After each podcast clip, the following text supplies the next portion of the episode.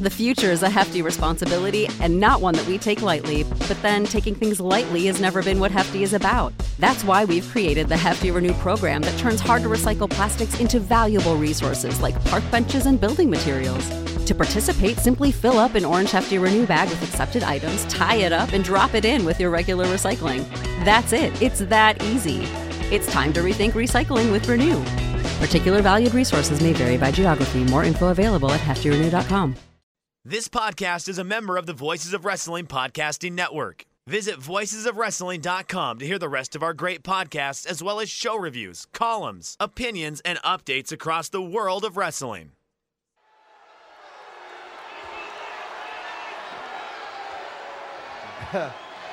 First of all, Jose, I gotta give it to you, man. That was pretty good.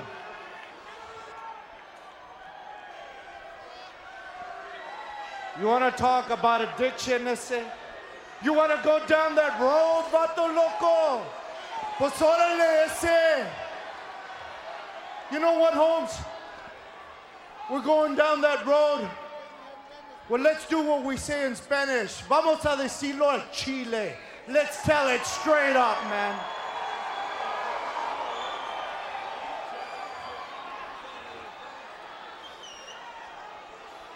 The truth is, Brock, I am an addict.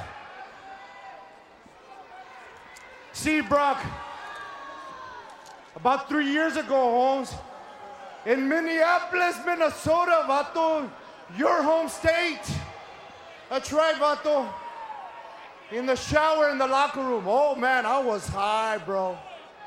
I was high, high, high.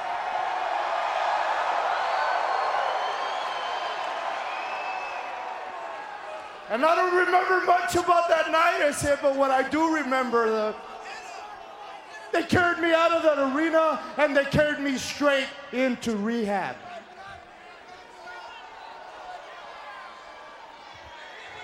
And see, they didn't do that. I did that to myself, vato. But that was just the beginning of it, ese.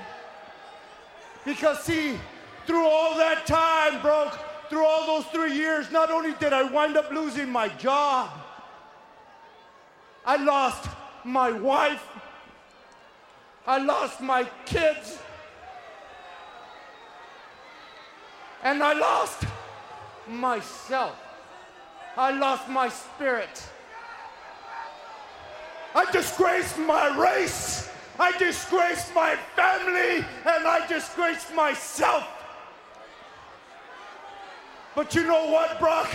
I came to a point in my life, Vato. I came to a point where it was do or die, Holmes. I had to make a decision.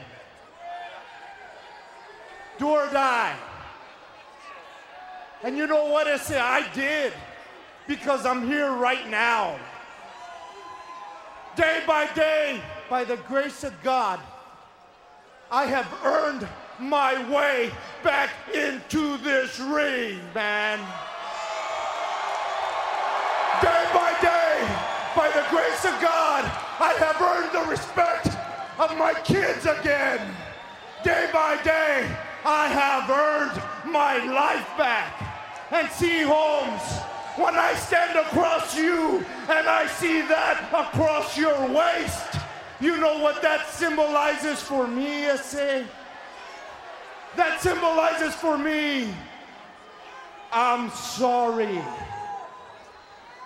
That's my way of telling my family I'm sorry. That's my way of telling my kids I'm to provide a better way of life for them. I'm to get the bikes that they wanted. I'm to give them a better education. That's my new addiction, home. See, when I step into this ring, yeah, bro, I am addicted. I'm addicted to the high that I get from them.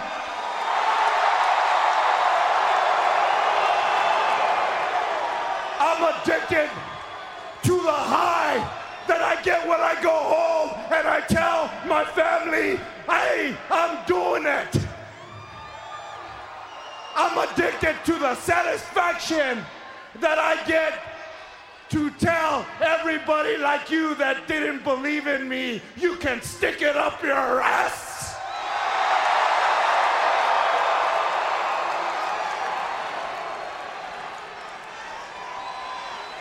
I'm addicted to the do or die feeling, Holmes, that I'm gonna have this Sunday night at No Way Out because you know as well as I do, Holmes. Oh, what a high it is when we're in here, brother. See, but the difference between me and you, bro, is that I'm an addict and I'll do anything and run over anybody that it's gonna take to get that around my waist and get my high at no way out and become the WWE champion. Órale, vato!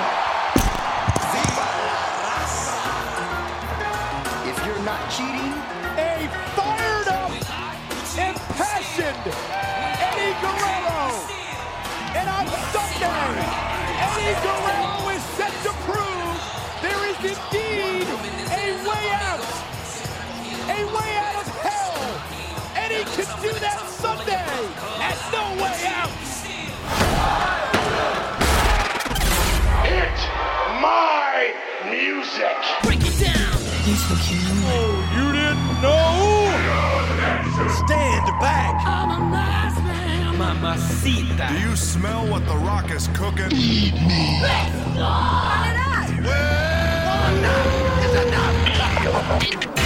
You're listening to Music of the Mat on the Voices of Wrestling Podcast Network. Hello, and welcome to Music of the Mat, the podcast devoted exclusively to the music of pro wrestling. It's all part of the Voices of Wrestling Podcast Network. I'm your host, Andrew Rich. This is episode 96, and it is about the themes of the late, great Eddie Guerrero. And joining me today for the first time on the show here is one of the hosts of the Grapple Spotlight podcast, as well as one of the hosts of the British Wrestling Experience podcast as part of Post Wrestling. It's Benno. Hello, Benno.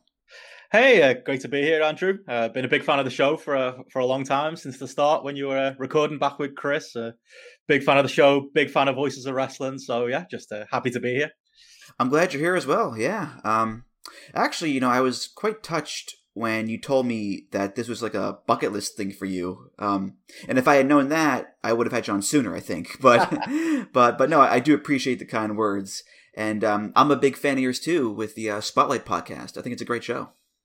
Oh, thank you. Yeah, it's um, you know, one of those. It's uh, I feel like you're not a real podcaster until you've come on this show. So oh. I like that you can do that. You know, you can you, you can anoint people uh, and give them uh, give them back that grand stage. But yeah, and I appreciate it. We uh, we do our best over at uh, Grapple Spotlight. So I appreciate as a as an American that you uh, listen to our inane ramblings of 40 minutes of football and soap and other nonsense on that show.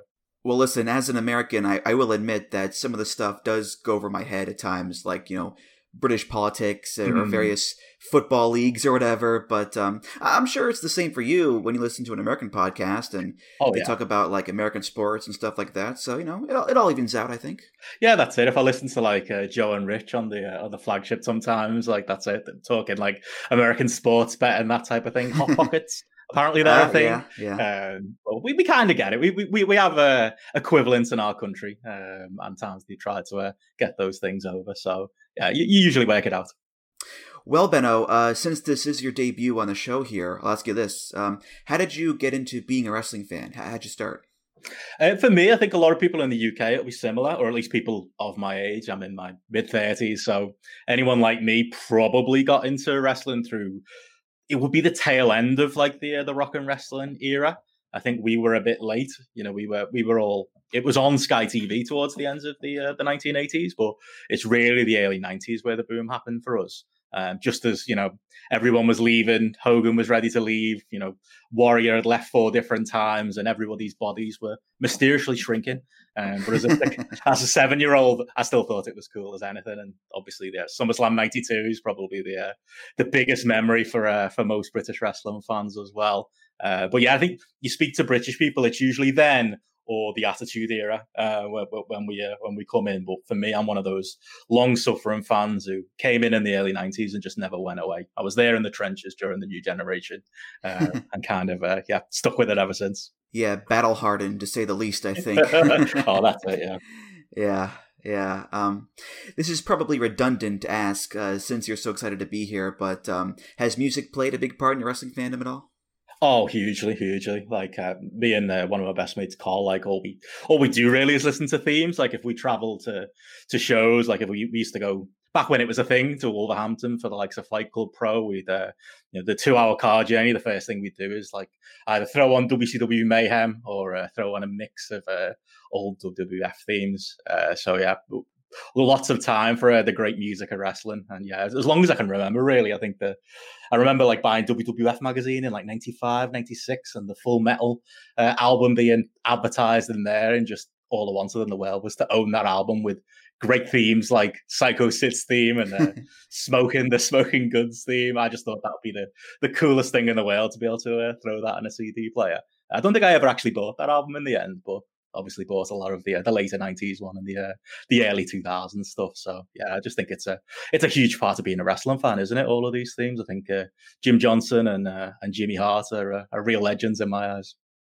Yeah, I would agree wholeheartedly about um, the importance of wrestling music to people because. Uh, well, we're on this we're on this podcast here, so there you mm. go.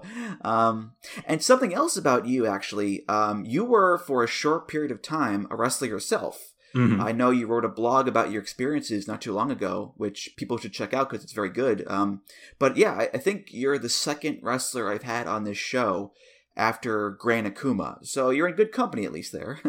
wow, I'll take that. I mean, I'm not sure uh, like how much I'd count myself as a wrestler. Uh, you know, I had a had a couple of years, few few job matches. I only ever uh, got one match where I I actually got to use an entrance theme, so that's that was quite quite devastating. Um, like there were a, couple of matches where I was people's tag team partner, and I'd I'd use their music. Um, but yeah, or, or, like we do rumbles, and we'd come out. I don't know if you know who Ant and Dec are. Like oh, I've heard of them. Yeah, yeah. Duncan. Uh, we'd come out like let's get ready to rumble for the uh, the night's uh, annual uh, rumble match that was in there. Um, but yeah, that was uh, that was kind of it for me. I got to use a, a little bit of Offspring. Um, like we we vary uh, the different songs, but I never really got that that chance to to, to pick my own. Uh, if I had, if you listen to the British Wrestling Experience, the the opening music to that, the uh, the, the old uh, WWF Silver Vision uh, song that they used to use at the start of tapes. That's the song I would have used, um, but never really got the chance to uh, to put my, my own stamp on it, unfortunately. Well, here's the good news. If a wrestler ever says to you, you can't criticize wrestling because you've never taken a bump before, you can say, Excuse me, sir, I'm Benson Richards, okay? I, am easy Ernie Benson. I've taken plenty of bumps, okay? That's it. And a, and a, few tough ones as well. Uh, and my follow up line to that usual will be, well, and I took those bumps, and I still don't know half as much as Dave Meltzer. So what does that prove? Um, I hate that argument. Yeah, you've never been in a ring. Well, you know, I've never cooked in a kitchen pro- professionally, but I'll tell you what's good and bad food. Right, right. Uh, well, today, Benno, we are here to look at the themes of Eddie Guerrero, Latino Heat. And, um, you know, timing wise, I wanted to do this episode around this time no matter what, because um, sadly, it is the 15th anniversary of the death of Eddie Guerrero. Uh, November 13th, 2005 is the exact date of his death. And I remember that day and finding out that he died quite vividly, actually. Um, I used to go to this website called uh, Gerweck.net, and it's where I got all my, you know, wrestling news and results and spoilers and everything else. And one day I, I go on there, and at the top of the page is a picture of Eddie, and it says Eddie Guerrero, 1967 to 2005. And I'm just sitting there, you know, 12 years old, and I'm just, you know, in shock. Like, wait, wait, what happened? What's going on here? I, I just saw him on TV a few days ago. How, how could this be? And then I saw the press conference with Vince and Chavo, and you know, it all just came crashing down. Um, what about you, Benno? Do you remember where you were when you found out that Eddie died? I'm I'm pretty sure I used to be like a regular visitor to the UK fan forum, and I remember see, just seeing the thread one morning when I logged on um, that Eddie Guerrero had died, um, and then the ensuing, you know, couple of days worth of discourse about it, and you know, it was people kind of forget because we think of you know Benoit being the reason all you know wellness and everything came in, but that was kind of the first heavy pressure, at least in the 2000s. I can remember was the was the death of Eddie Guerrero, and obviously lessons learned, and it wasn't uh, taken especially seriously. But you know, I do remember it getting a, a fair amount of press and a fair amount of I don't know pressure um, on WWE, you know, in, in, that moment. And yeah, I just remember it being just a, a horribly sad thing, um, considering the age of him, considering you know he's in the prime of his life and the prime of his career, and we'd all obviously heard the you know the tales about Eddie Guerrero and the, you know the auto accidents he got into and the other issues that he'd had, but. Yeah, I don't think anyone ever expected that. And to me, it's it's. I think that one, that one, and Benoit you know, as a wrestling fan, how many deaths, you know, do you unfortunately experience? Never mind being a wrestler, but those two are two of the biggest ones that stick out in my memory, I think. Yeah, he wasn't the first premature wrestling death that took me aback. Um, I think the first one was Chris Candido earlier that year because I was watching an episode of Impact and he helped the Naturals win the tag team titles. And like the last shot of the episode is him celebrating with the belts and then it fades to black and it comes back up with a still image of him with the belts and it says Chris Candido 1972 to 2005 and I was like whoa what the hell man? This is weird. So Eddie wasn't the first time I'd experienced you know an active wrestler on TV just dying so suddenly but he was definitely the first one that really hit me hard. And this is no offense to Chris Candido either by the way. I like him too but Eddie was one of my favorite guys from like the very beginning of my fandom. Like pretty much since day one of me being a wrestling fan, Eddie was a part of that, you know, and whether I was, you know, cheering on him to beat Brock for the belt or booing him for trying to, you know, take custody of Dominic Mysterio, uh, he was just this constant presence on my TV. He was always there, always ready to entertain me in, in some form or another. And all of a sudden, he was gone. And yeah, you, you look back and there are some signs, you know, like the size of his arms just being massive compared to a few years ago. And he just put on a, a ton of muscle mass towards the end. And the look on his face just, you know, so worn out and haggard at times. But it's like, you know, back then, I mean, we just, we weren't prepared for it, Benno. It was just, it was so sudden. Yeah, and that I think you've hit the nail on the head there. To us, to, to fans watching from the outside, it's it's out of nowhere. But then you do go back and you know this weekend being the anniversary of his death and getting ready for this podcast i did myself a little playlist you know going through his career and the warning signs are all there aren't you? It's just it's the size of him. Like uh, he looked you know a healthy muscular man in say wcw in the you know the later heel run you know into when he starts with wwe and there just comes a point where he just balloons right up.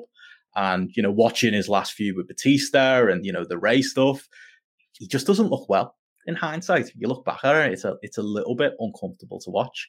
Um, and like Benoit again, those names just get tied together. It's that it's the amount of weight that's packed onto such a small frame, and it's the pressure you could tell that he put on himself, like all those stories about him, you know, feeling the pressure of being WWE champion and wanting to perform and always wanting to be the best out there.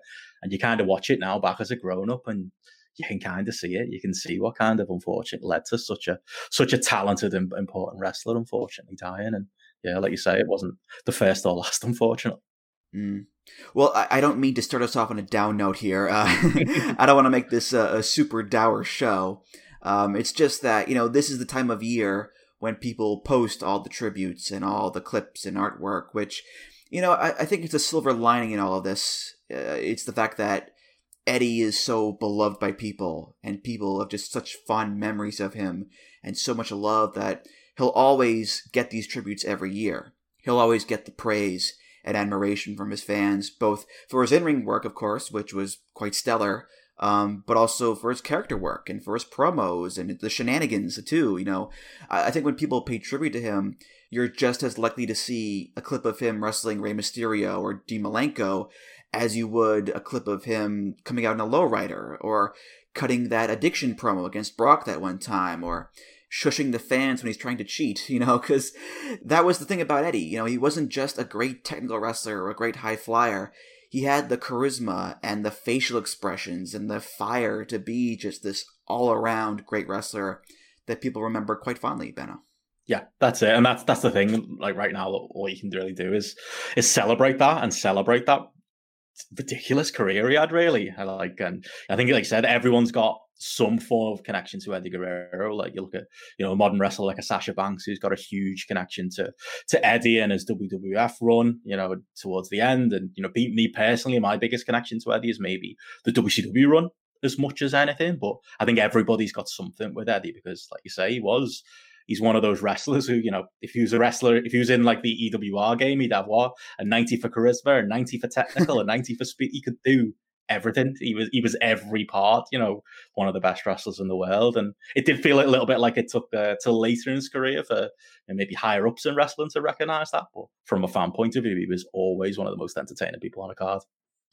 Yeah, I mean, it's gotten to the point where it's like a recurring gag, um, especially with like wrestlers today, where you ask them, you know, who inspired you growing up? Who's your favorite wrestler growing up? And they say Eddie Guerrero, and it's like, oh, really? Well, get in line, pal. You know, you and ten thousand others. Uh, so, um, but you know, it, it's funny because it's true, and I think Eddie, for being so great, he he does deserve that level of praise.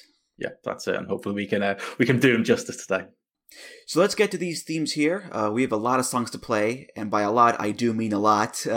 Uh, so many, in fact, that I had to make a few cuts of some other songs just to you know make it seem reasonable today here. So uh, I believe I saw him come out to like Eye of the Tiger on a CMLL show one time. Um, he also came out to the Guns N' Roses version of Live and Let Die and ECW. Um, some of the Filthy Animal themes we played before on the show. So we won't get to those, but besides that, we've got like 15, 16 songs to play. So plenty of themes to go around, Benno. Oh, that's it. Yeah, he, he, I was thinking that you know the likes of the the filthy animals ones. There's a few, isn't there? There where he, he only used it for like a, a little while, or like you say, I think I the Tiger. How many indie wrestlers have used that theme? Uh, I'm not sure if that one counts, but I think you've uh, you boiled it down to the quality stuff here. So I think we've got some good ones. Yeah. So uh, Eddie, of course, part of the famous Guerrero wrestling family, uh, the youngest son of Gory Guerrero, with his brothers being Hector, Mando, and Chavo Sr. He started wrestling in 1986, but our story actually begins in 1992 in AAA. Um, Eddie, at this point, had wrestled all over Mexico in various promotions. Um, he wrestled Terry Funk in WCW in 89, and now he had just crossed over from CMLL, where he was wrestling under a mask as Mascara Magica.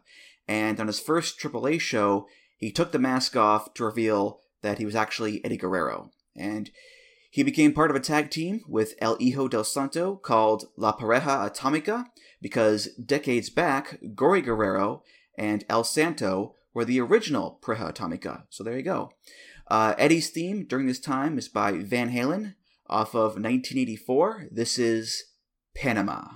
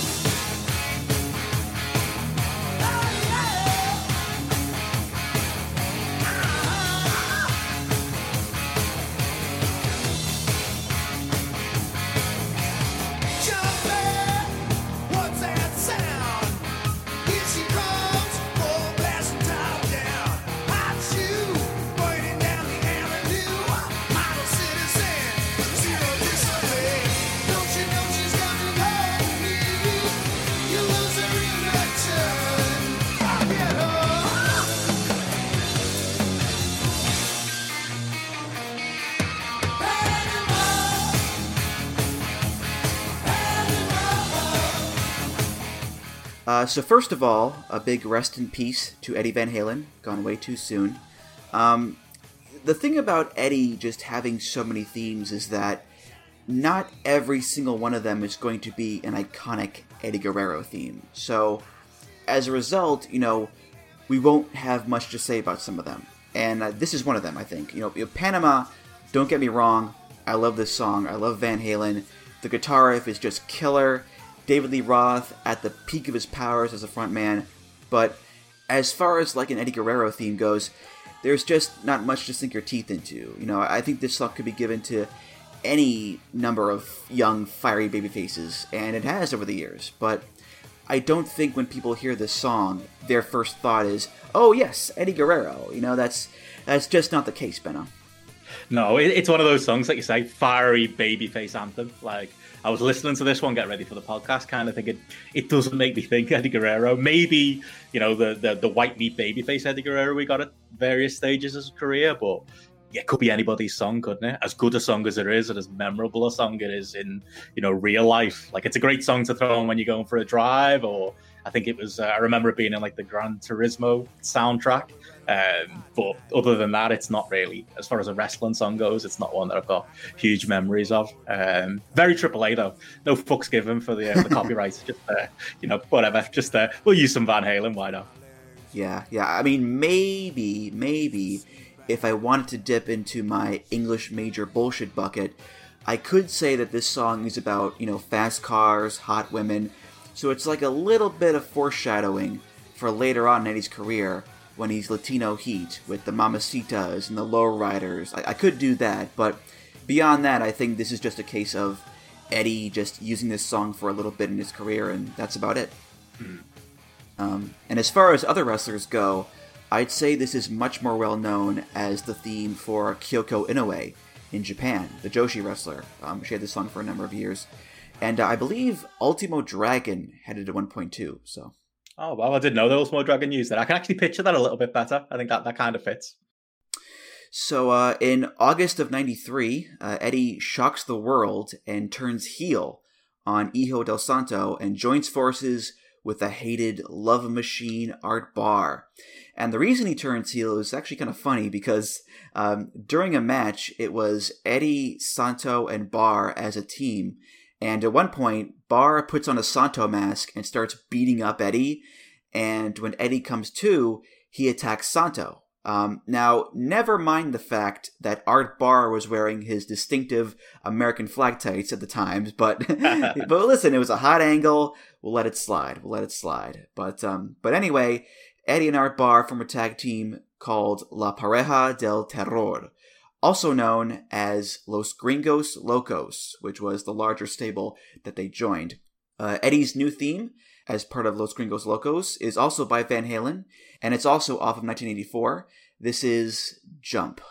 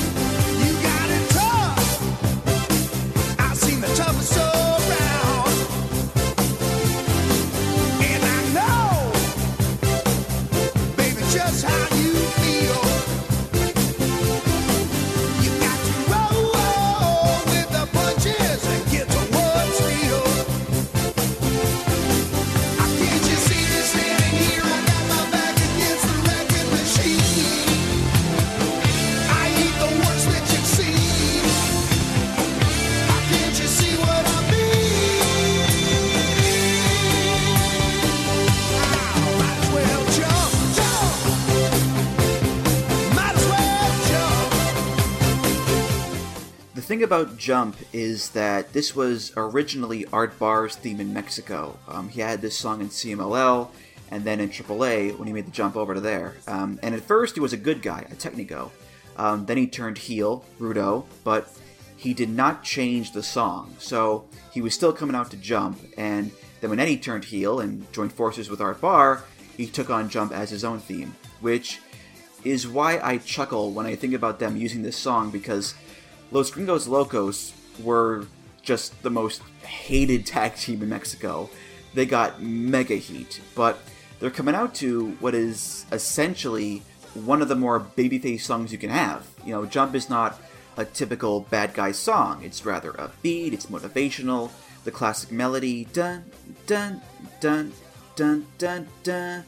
That does not scream evil villains, but I guess, you know, when you're that hated, it doesn't matter what song you have, they'll boo you regardless there, Benno. Yeah, it feels like ironic, doesn't it? It feels like a like an ironic heel thing that they're coming out to this, you know, this celebrated song. Feels a little bit like I heard you talking about "Born in the USA" on the last show. Uh, oh yeah, it's, yeah. Like a, it's an uplifting song, but you, you, can, you know, there's a there are there are there are hidden um, meanings to that song, and there's like a maybe you could make a like a hidden meaning out of this song because um, it works for me because like Los Gringos Locos, like they almost feel mythical. Like for me as a kid watching from the UK, watching Eddie in WWF and WCW, at AAA and Los Gringos Locos was like a thing I'd read about in Power Slam or see Dave Meltzer talk about and not really know. And you know, obviously seeing the uh, when worlds collide match, I think that's probably the, most famous, the, hair versus mask tag. Um, I'm familiar with them through that, but yeah, I think this kind of works for like their their mythical nature as this great heel act that are you know they're in there like in that Worlds Collide match where they're getting Mexico chants and you know the fans are wanting to send them back to the US and you know them being you know shit shit face grin like face uh, you know on their face and they're just you know grinning it up and being heels. It kind of works in that way. So yeah, I like it and it's uh, it, it feels like it just it's a massive song anyway, isn't it? It's very very 80s feeling, uh, and it's perfect for wrestling. I'm surprised we haven't uh, seen more people try and use it. Well, there's a little bit of symbolism with Eddie too, I think, because I played a cover of this song back on the Finn Balor episode I did last year with Lee Malone, because you know Balor used it in New Japan when he was Pegasus Kid too, and one of my points back then was that the song is about taking a chance and making quote unquote the jump into, you know, a new scenario, a new environment, a new relationship. And well, might as well jump. It's about taking that leap. And with Balor, he was making a jump into a new environment in New Japan and taking a chance with this new promotion, this new country, this new character. And obviously, it paid off for him quite well. Um, well, with Eddie, he's taking his own jump here by adopting like the first significant heel persona of his career. And again, it paid off for him quite well because it helped him learn how to be just a great heel and to rile up the fans. And it showed us how awesome a bad guy he could be. Um, he brought up the When Worlds Collide tag. The heat is just off the charts for those guys. So, Jump, it, it does have a little bit more significance behind it than at first glance, I think, Benno. Yeah, definitely. And you know, again, I wish he'd he'd used it further on his career when he was like that. You know, that fiery baby face. Imagine if he'd used this in ECW. You know, it would have been would have been perfect for that for that character he used there. But yeah, I think this period in his career is, like you said, hugely important. You can see elements of, you know, the Los Gringos Locos work when he like teams with Jericho in WCW or when he does his big WWE heel runs. Um, but like for me as a kid, not not familiar with AAA, I, I would have been watching the Eddie Guerrero that turns up later in, in say WCW, you know, as this as this kind of not bland baby face, but straight laced guy, and not know he had this in him. Um, but yeah, it does come out as a, as his uh, career goes on. Yeah. Um, also, the song is called "Jump." And you gotta bring up the connection with the frog splash, right? You, you gotta do that because um, Art Barr, of course, known for doing the frog splash as his finisher. And then when he died in '94, Eddie adopted the move as his own finisher to pay tribute. Um, but what people may not know is that Eddie actually did a, like a proto version of the frog splash early on in his career called the jackknife splash, like a janky looking one. And then Barr saw that and liked it and made that the frog splash. So that's how the move came to be. Oh wow. Best frog splash ever, or would you go with a with a Rob Van Dam or a D'Lo? Oh, that's tough. That's tough because you know Van Dam, the height and the distance he would get on that thing was just nuts. And of course, he would do the uh, the upset tummy sell afterwards, which put it over the top for me. But um, but Eddie's was also very iconic too because he would you know beat his chest beforehand and do the yeah. arm swivel. So that was also pretty great. So I think I think it's the impact with Eddie that gets it for me. It always looks like it hurts. Yeah, uh, yeah. The Van Dam selling was good, but it got a bit old after a while. uh, I'd go with Eddie though. Okay, fair enough. Fair enough. Um, So while Eddie was wrestling in AAA, uh, he was also wrestling in New Japan. Uh, he started going there in 1992 under his real name and competed in that year's Top of the Super Juniors. And his first theme in New Japan is by a band called Los Lobotomys off their self titled album. This is called Smell Yourself.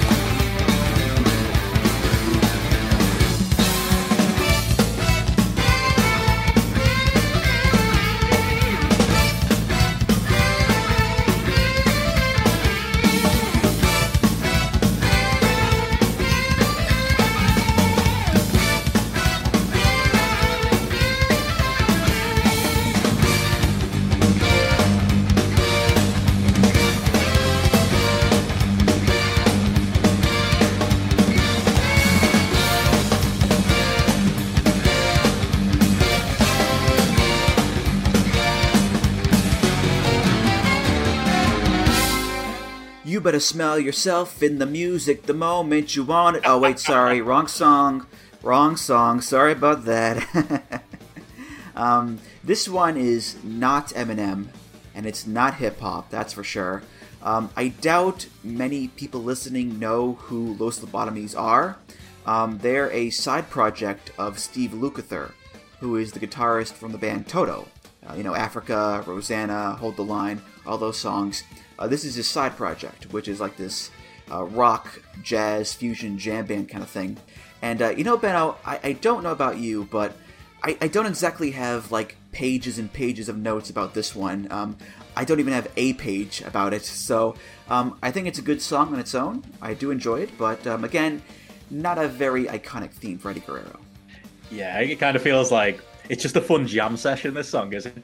Um, like if I, I, honestly had no memory of this one. Uh, listening back to it this weekend, I kind of thought if that sounds a little bit like you know, it could be used as NWO BT music, or you could imagine it on like WCW NWO World Tour on the N64 as like background music. uh, but yeah, a, a, bit of a forgettable one, I think, uh, through Eddie's career. Yeah, I mean, you know, could I wax poetic about, oh, the technical mastery in this song is similar to Eddie's technical mastery in the ring? Sure, I could, but I won't. You know, I think this is just a case of Eddie you know, needing a song to come out to in New Japan, and they just gave him one. Um, which is true for a lot of guys during that time period, I think. You know, unless they're coming out to an in-house theme, or you're such a big star that you form a connection with the song they give you, then you know, chances are you're just gonna come out to whatever. And with Eddie, he was only coming over to be just another guy in the card. Um, he will get a new character soon that will give him some greater cash, but right now he's just you know a guy. So it doesn't matter what song he has. Yeah, I think I think the one thing you can say for it though is they, you know, I appreciate the attention to detail in New Japan that you know he used it in his 92-93 run, and then in 2002 when he came back, they gave it him again. Um, so they remembered it was his song, but I don't think anyone else did. Well, like I said, uh, Eddie in '93 gets a new gimmick in New Japan. Uh, he becomes the second incarnation of Black Tiger, Black Tiger 2.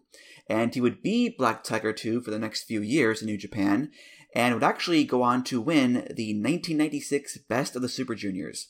Uh, his theme song as Black Tiger 2 is originally by a guy named Bill Ryan. Um, I could not find that version, so instead I opted for the remake they did for the albums by NJP Unit. So this is from New Japan Pro Wrestling 30th Anniversary Best Album. It's called The Black Tiger Theme.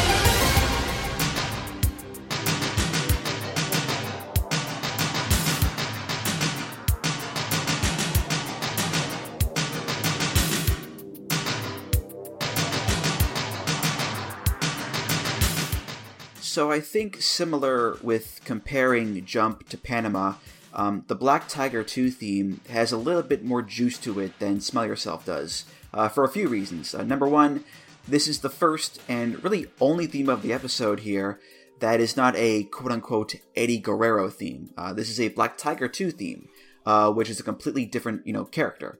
And as such, it's a radical departure from what we've had so far in the episode, because Van Halen and Los Lobotomys, they're different types of rock and roll, but they're both part of the rock and roll family. And there's, you know, a human element there too, with people playing live instruments. There's, you know, a human touch, a spark to those songs. This theme, though, we don't have that. We have something that's a bit darker, a bit colder, more clinical, more programmed with the various, you know, synth melodies and the drum machine. So we're in very different territory here, Benno. Yeah, it feels like something you'd hear in like a, you know, while they're very 80s sounding songs, this sounds like like it'd be like an 80s budget action film or something, uh, but in like a like a darker vein, you know, something on like the, the mean streets somewhere, and it's very like it's big drums and like big spatial sounds, isn't it? Um, yeah, it's kind of it's, it's very unique sounding. It, it's another one there again. I've obviously seen the, the big black black tiger matches, the stuff with Benoit as well, Pegasus, but I can't say the theme really ever jumped out to me before uh, going back and listening to it. But this is one that yeah, listening back, I feel like it's going to make it onto uh, onto my Spotify. I think I'm going to uh, import this one because I think it's uh, it's really got something to it. There's something really really cool about it. It's like a maybe more as background noise, but yeah, it's uh, it's it's unique. I think is the word for this one. Yeah, the comparison that I make is that it's music for like a 90s heist montage, right? Yeah. Like, you know, guys drilling into safes and hacking code, sneaking around corridors. Uh, they got like the night vision goggles on. Like, that's what I hear when I hear this music. But, um, but yeah, I think it makes all the sense in the world that this is a darker song because it's Black Tiger. You know, Black Tiger is the dark nemesis of Tiger Mask. So it would just make sense then that his theme be dark as well. You know, the Tiger Mask theme is Go, Go, Tiger! Go, Go, Tiger! It's triumphant, there's mariachi horns, and it's all heroic. This, though, is rather sinister, with the machine like overtones, the, the bombastic stabbing keyboards on top. Down! da da down, the murky, muddled keyboards underneath. There's a level of malevolence here that is not present in any of the previous songs. So even though technically speaking this is not Eddie's first heel theme because of Jump, it's the first one that actually sounds like a proper heel theme yeah, you can you can picture him coming out in the black mask with like a cape, and yeah, just being like the the evil masked man coming out there to uh, to take on the uh, the valiant babyface. Uh, it just works. It's just perfect uh, for that character, and yeah, like I say, it, it, this is a period of like Benoit's of Eddie's career where you know this is where he really started to take you know, people were taking note of him on more of a an international stage, weren't they? And this is the type of match that you know when I started downloading random matches on Kazaa in the early 2000s, you'd be grabbing the uh, the Wild Pegasus versus Black Tiger matches, and you'd be telling your friends, "Oh, did you know that Black Tiger was actually Eddie Guerrero?" It was always a good little trivia fact to uh, to give people. Yeah, it's a it's a hugely memorable uh, period of his career, and yeah, I'm glad he's got a, a, a banger of a theme to go with it yeah, just make sure you don't get the .exe files. Those are a bit tricky to handle, so watch out. Got to be careful on that uh, on those sites. These kids don't know, Andrew. These kids. No, know. no, no. I mean, um, I was a I was never a Kazaa man myself, but uh, I was a LimeWire guy through and through for a few years there. So uh, I've dealt with my fair share of dodgy files. so uh, it's days gone by, that's for sure. Days gone by. Uh, well, we've talked about Eddie's themes in Mexico and Japan. Uh, let's switch over to America. And uh, Eddie, his first real notable foray onto the American scene uh, was when he showed up in ECW in 1995. Um, I think the story goes is that originally it was supposed to be Eddie and Barr going to ECW together, but um, sadly Barr died before they could do so. Um, so Eddie goes there solo and wins the ECW TV title on his first day. Not bad for a debut. And of course, he would go on to have a series of classic matches with Dean Malenko as well.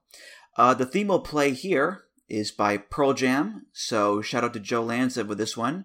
He's a big Pearl Jam fan. Off their second album, Vs., this is called Animal.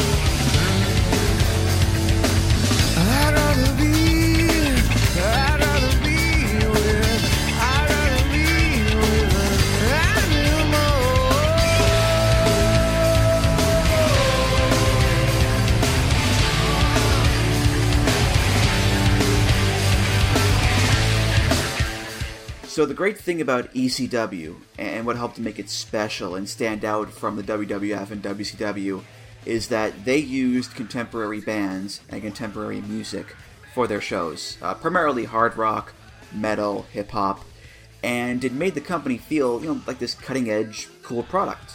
And for the most part, the songs they picked worked well with the wrestlers they belonged to. Um, obviously, the Sandman using Enter Sandman for his theme is the biggest no brainer ever, of course. Um, the Dudley Boys using Highway to Hell by ACDC. Um, Mikey Whipwreck using Loser by Beck. Uh, Raven and the Offspring. Terry Funk, Desperado. The list goes on and on. But there are also times where it's rather befuddling the choices they made. Um, Benno, I have to ask, why is Eddie Guerrero coming out to Pearl Jam? Like, can you make sense of this at all? Because Eddie does not strike me as a big Pearl Jam guy. I could be wrong. I could be wrong, but that's my feeling anyway. I, I could I could see it though. I could see him having like an eclectic CD collection and having you know a bit of Van Halen in there, a bit of Pearl Jam. Uh, that was my theory. That maybe he just came in and they were like, "What song do you want to use?" I, I really like that that Pearl Jam song because it doesn't. It, it, I think his whole character in ECW is kind of weird because you see so much personality in the AAA, and then he comes in as straight laced Eddie Guerrero, doesn't he? And he, you know, he, he gets rid. Obviously, you know, the the Art Barr situation is probably a big a big reason for the uh, the change in uh, in kind of outlook. Um, but yeah, it's just I think it works as a babyface song. You know, that very earthy.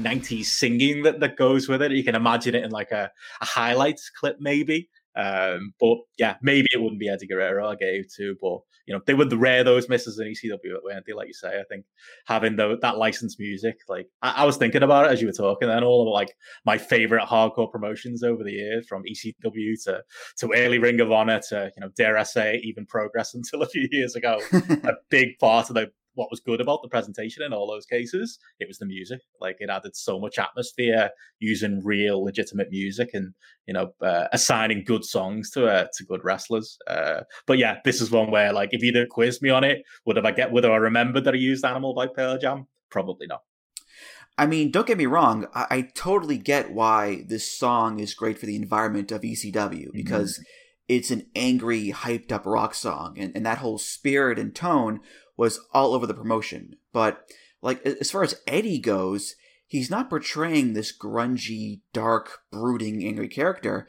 He's just Eddie Guerrero. He's just a great technical wrestler. You know, this is not 97, 98 surly Eddie in WCW. This is not unhinged Eddie in 2005 WWE.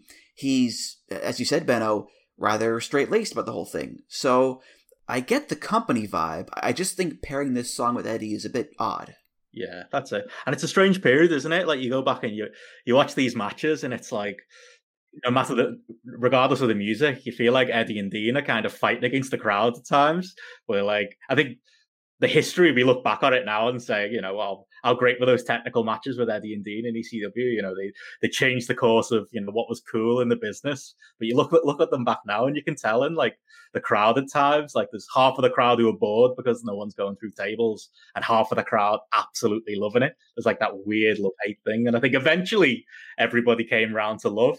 Um, you know, and how could you not respect like an Eddie and Dean? But they, they do feel a little bit out of place um, at this time in their career. They obviously make it work, but yeah, maybe the the song is uh, reflective of that as well. You know, it's funny, I had the same feeling of confusion when I did the Rey Mysterio episode last year with Rich, because the entire episode is pretty much just Latin hip hop, Latin hip hop, Latin hip hop, Latin hip hop. And then there's ECW, where he's coming out to Sad But True by Metallica. it's like one of these things is not like the other there. wow, that is not, that's, I mean, we said about Eddie then, but that's not a song I imagine Rey Mysterio throws on in the car when he's uh, driving around the 619. No, no. Uh, well, as was the case for many a wrestler in this time period, uh, ECW was a stepping stone for Eddie on his way to WCW. Uh, same with Malenko, same with Benoit, Jericho. So Eddie joined WCW uh, in the fall of 95, and his first theme there he had for about a month, from September to October. This is by a composer named Alfonso Santisteban. It's part of the Spain is Music Library, and it's called Summer Night in Spain.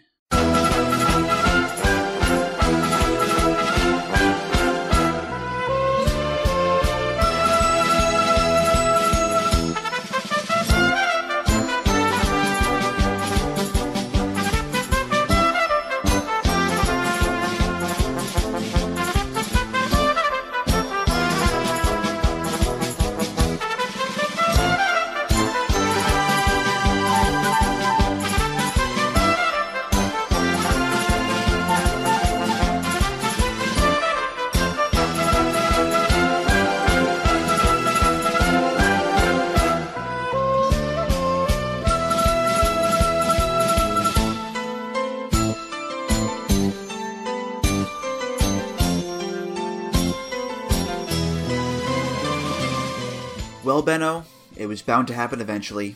It took us six songs to get there, but finally, we got it, baby. The stereotypical Hispanic music has finally arrived, and who better to deliver on that front than our old pals at World Championship Wrestling? They never disappoint when it comes to stereotypical ethnic music, either for Japanese wrestlers or for Mexican wrestlers. And they come through again here with Summer Night in Spain because this is some real classic Spanish music with the trumpets and the tambourines, all that fun stuff. The galloping melody, like I'm just picturing in my head Spanish conquistadors and women in black dresses with roses in their hair, verdant green fields. Like this song hits, and I expect like Don Quixote to come out and have a sword fight. So it's a little on the nose there, Benno, I'd say. Yeah, definitely. It's the you know, a couple of the songs we're going to get into now, the types of songs where it's just like, ah, they just randomly assign them. Like, they, they give the wrong guy the wrong music and no one really notices. like, I mean, the biggest thing for me here is, uh, are we doing the, the Juventud Guerrera episode now? Because that's the, uh, that's what I know this, uh, this song as. It's his, uh, his famous, I think Juventud made this song work. Like, I think it, it, it kind of fit his babyface character. Uh, you know, it was very generic Mexican bullfighter sounding, but I do so. There, there are a lot of luchadors in WCW in this period, and I didn't really, you know, not all of them were memorable. Juventud in this song felt memorable, but I believe I think I, I, think I read I remember reading Eddie's book a long time ago, and that he that he hated this song. Um, I don't blame him uh, for, for, not liking it, like you say, for all the uh, the stereotypical reasons. But it was like, yeah, Hispanic dude, babyface, give him this. Um, but I do think it landed with the right person eventually. Well, here's the thing: um, Eddie isn't Spanish he's Mexican American. there is a difference. I mean, far be it from WCW to know the difference, but there is one. Mm-hmm. So I, I can just totally picture them being like, oh, what's this guy's name? Guerrero? Ah, give him some Spanish music, whatever. And that's the thing too. Like Eddie at this point is not coming in as this this big star. He's just a guy. He's working the dark matches. So his music is just whatever. It's it's an afterthought. Um, later on, he will get some proper music, sure, but to them right now, he's just another quote unquote Spanish guy on the roster.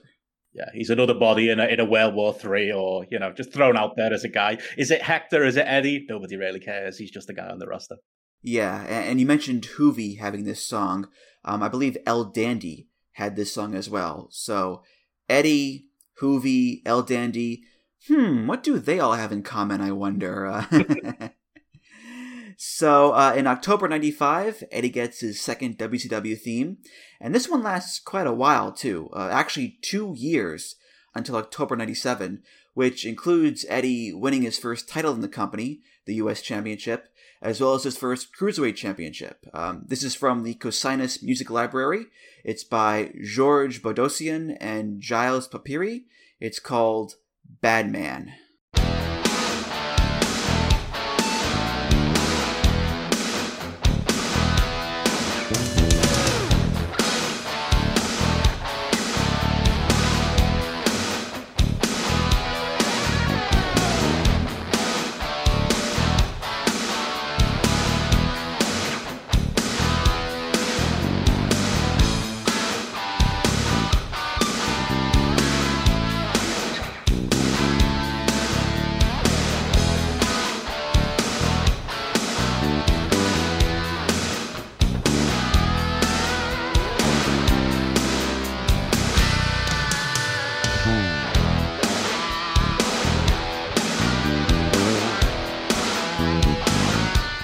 To the disappointment of, I'm sure, many people out there, uh, this is not Bad Man, the heel Rikishi theme. Uh, this is Bad Man, the generic rock instrumental. Um, again, a classic WCW staple. And um, I don't know about you, Benno, but I think if I had to choose between this and Summer Night in Spain, I might go with the latter, because at least with that song, there's the Latin connection. Yeah, it's stereotypical, sure, but there's something there. This is just another generic rock instrumental, and I just got nothing to say about it, really. Yeah, I think like it's the type of song that just any old jobber in WCW could use and did use. Um, I re- I recognize this one immediately listening back to it, but again, not as an Eddie Guerrero song. Although I suppose when you close your eyes, you can kind of picture the mullet, the, the sparkly jacket, the, the singlet as a generic 40 something year old Eddie, looking 40 something year old Eddie Guerrero walks out when he's actually in reality about half that age. A um, little bit freebirdsy as well. Um, but I suppose he was he was a very generic guy in WWE at this point in his career, so he got a generic song as well. And yeah, little did me, you know, twelve year old kid watching this at home realize what he uh, actually had in his locker. yeah, I mean, it's similar to Animal in tone. You know, like it's supposed to be this oh, I'm a bad man, the badass rock song. But it's like when Eddie had this as his theme, he wasn't a bad guy. He was like a white meat babyface feuding with DDP and, and, and Syxx and guys like that, and that doesn't really make sense.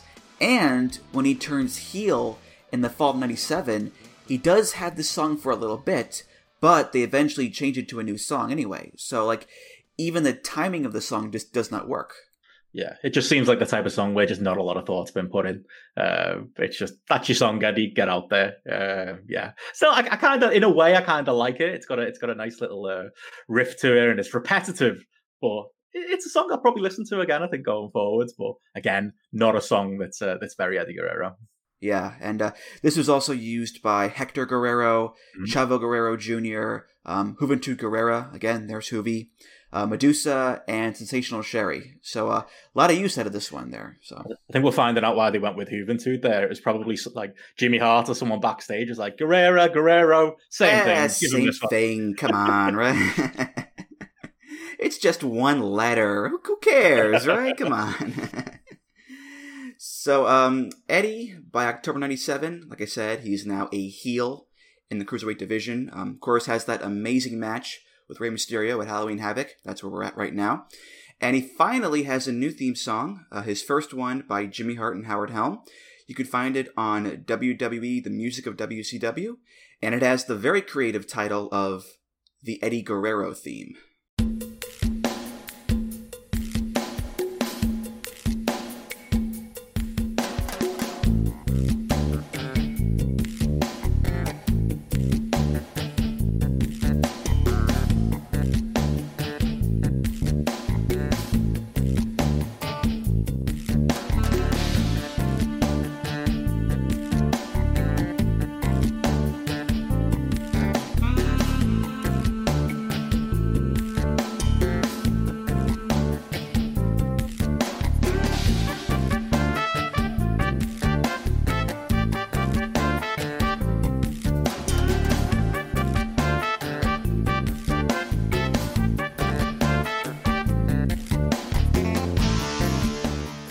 So all the songs we've played so far from, you know, AAA, ECW, New Japan, early WCW, put all that stuff away. Because to me, this is where the episode really begins. Because we finally have a song that isn't an outside artist, it's not a library song, it's not for Black Tiger.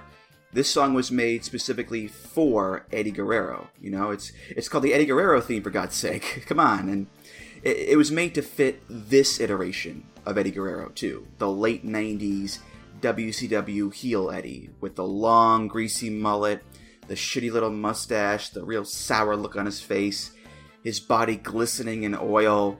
He does that slow, malevolent walk down to the ring, and he just looks like the biggest scumbag around. And the music is right there with him. That that slunky bass line, doom, doom, down, down, that lines up with Eddie's walk.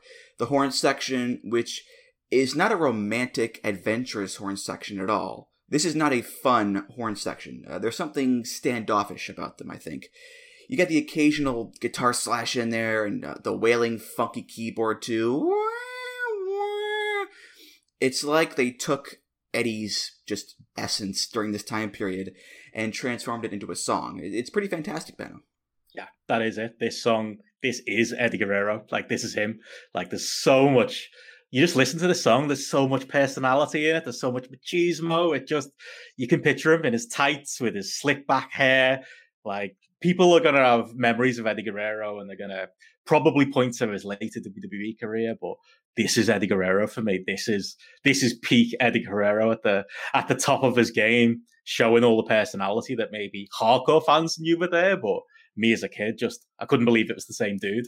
Like I I love this period of Eddie Guerrero, you know, the from teaming with Jericho to feuding with Chavo, just being a great, great underdog heel. And I think the song is such a, a huge part of the act. I think it's one of the most memorable WCW themes. And there's just something something about this song. It, it, sounds familiar. It sounds like I should know it as a real song, but I don't, and I don't know where like the connection is to some other song. It, it almost sounds like something that should be used in like a, an advert or a commercial to advertise like a tropical drink or something. It's like a sleaze. It's got this sleazy beat in the hobby, it's not easy being a fan of ripping packs or repacks. We hype ourselves up thinking ah, maybe I can pull a Ken Griffey Jr. rookie card, but with zero transparency on available cards and hit rates, it's all just a shot in the dark. Until now. Introducing slab packs from arenaclub.com, the only repack that provides real value, a complete view of all possible cards, and clear hit rates for each one. Now, when I buy slab packs at Arena Club, it finally feels like I know what I'm getting. I was able to open an Arena Club slab pack, and and I'll be honest, it was a lot better than what you normally do. Say you go to a card show and there's a random innocuous brown bag of cards, and yeah, you can open it and look, it's going to be junk. You're you, you know what I mean? Like you know what you're probably going to get in those. Maybe you find that fun. And sometimes I do. Sometimes I like just opening up cards and saying, "Ah, hey, look at some random cards whatever." But if you're really in this game to to find value and find particular cards, it sucks to have to buy these mystery packs, and it ends up being you know almost nothing, you know, nothing of value. Not with Arena Club. You can display again of all available cards, hit rates, grading, so you know that when you're opening up the slab pack, you are going to get something valuable. You are getting something good. And Arena Club, in addition to having those great slab packs we just talked about, is also a marketplace for card collecting, buying, trading, selling, displaying, all that sort of stuff. But those Arena Club slab packs, man, they are revolutionizing the repack game with transparency. After your pulls are revealed, they'll immediately be placed in your vault for safekeeping or trading and selling, and you can have them officially graded by Arena Club as well. So again, uh, these things off, it's going to be officially graded by Arena Club, and the Arena Club grading process is accurate, fast, and transparent with full grade rationale provided and explanation of how your card was scored. So whether you're buying, selling, trading, or displaying, Arena Club is the card collecting platform that you have to check out. So right now, I've got a special offer here for Voices of Wrestling Network listeners. You can get 10% off of your first purchase by going to arenaclub.com slash VOWnet. Again, that's arenaclub.com slash VOWnet. Now, that's a crazy offer. That's 10% off a $400 slab pack. $40 off right there. 10% off your first purchase. No matter what that purchase is, 10% off. Again, that's arenaclub.com slash VOWnet, arenaclub.com slash VOWnet for 10% off your first purchase on Arena Club. And we thank them for sponsoring the Voices of Wrestling Podcast Network. The future is a hefty responsibility and not one that we take lightly, but then taking things lightly has never been what Hefty is about. That's why we've created the Hefty Renew program that turns hard to recycle plastics into valuable resources like park benches and building materials. To participate, simply fill up an orange Hefty Renew bag with accepted items, tie it up, and drop it in with your regular recycling. That's it, it's that easy. It's time to rethink recycling with Renew. Particular valued resources may vary by geography. More info available at heftyrenew.com feel to it as well. Um, but it just screams Eddie Guerrero. It is for me, it's his best theme, um, and is the most Eddie Guerrero theme of the lot. I've seen some notes comparing it to like um, the Cisco Kid by War, that song, which sounds pretty similar, I think. But um, but yeah, this is music for someone who's up to no good, and and Eddie was certainly up to no good. And what I really like about it is that you know it has the Latin music trappings in there with the horns and the drumming and so forth, but the purpose of the song isn't to highlight that Eddie is Latino. It's to highlight that he's just a skeevy, underhanded bastard who just so happens to be Latino. You know, the, the Latino stuff is like the sprinkles on top of the ice cream sundae, as opposed to being just the entire sundae. Uh, um, again, comparing it to Summer Night in Spain, what does that song tell you about Eddie Guerrero beyond his ethnic background? Nothing because at that point in time, he doesn't have a character beyond that. But now he does. And thankfully, Jimmy Hart and Howard Helm, when they made this theme, they focused a lot more on the tone and, and getting across the malevolence and the seediness of the character as opposed to focusing just on the heritage like before, Benno. Yeah, it feels like one where they haven't gone, oh, here's a random tape. We'll use that as a song. They've gone into the studio motivated to make a song for heel Eddie Guerrero for this person. And, he, and even if they didn't do that, do it with that in mind pe- perfectly, it fits perfectly. Um, and like I say, yeah, it's just perfectly memorable for him and just the the perfect Eddie Guerrero theme. Um, like this is again, this is the this is the one that you say the, the name Eddie Guerrero to me, I hear this song. Uh, so yeah, I know Jimmy Hart has some hits and Jimmy Hart has some misses with uh, with Howard Helm, but this I think is one of his biggest hits. You know, it's funny. Um, when I was a kid, I didn't think of this song as Eddie Guerrero theme. I thought of it as a Chavo theme because uh, Chavo used this in WWE as a singles theme for a few years. You know, before he got the "Ooh Chavo" song. Um, it was in the video games too as his theme. So I didn't realize that this was originally Eddie's theme until I went back and you know watched some of his old stuff. Um, I, I, don't think it works as well for Chavo because he, he doesn't bring that level of just dark skeeviness that Eddie did. Um, I mean, it's it's fine as a heel theme, but Eddie, I think, really made it work for him. Yeah, I, think it sums up Chavo a little bit, doesn't it? Like, you know, Eddie Guerrero is one of the best wrestlers of all time, so there's no shame in it. But he was very much in Eddie's shadow, wasn't he, for most of his career? And even, you know, down to trying to use this song and, and get it over in WWE. He just, yeah, he didn't have that walk down. He didn't quite have that personality or that, you know, that that swagger that makes this song work so well. But that's the story of Chavo Guerrero's career, isn't it? You know, God love him. He tried. Yeah, yeah. So in August of 98, uh, Eddie cuts a promo on Nitro and uh, he's shooting folks, pew pew, uh, talking about how, you know, he gives everything to WCW, this is his life, and Eric Bischoff doesn't care about him and he's holding him down, and Eddie walks out. Uh, now it was a worked shoot, of course, um, that was based on some real life tensions between Eddie and Eric Bischoff, but it was a work. And Eddie, he leaves for a few months and he comes back in October interrupting a match between Hector Garza and Damien, saying that, again, Bischoff wouldn't give them chances to be bigger stars, wasn't paying them enough money, and that all the luchadors in WCW needed to band together to take what's theirs. And thus, the Latino World Order was born. And it would go on to have almost every Mexican wrestler in the company join the group uh, Eddie, Damien, Garza, Juvi, Psychosis, El Dandy, La Parca, Cyclope, etc., etc. And of course, there was the LWO theme by Jimmy Hart and Howard Helm. This is another very creative title on their part. It's called the Latino World Order theme.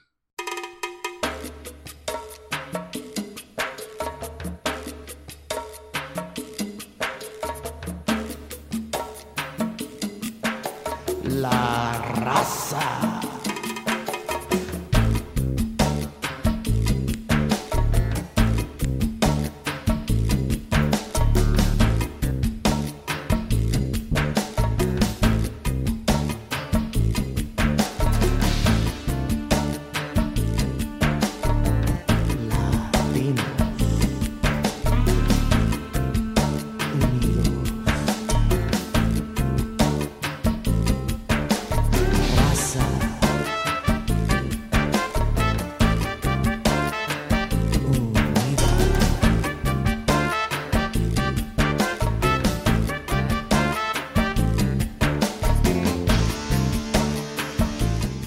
So the LWO theme is basically just Eddie's theme with a few key changes. Um, number one is the opening percussion beat.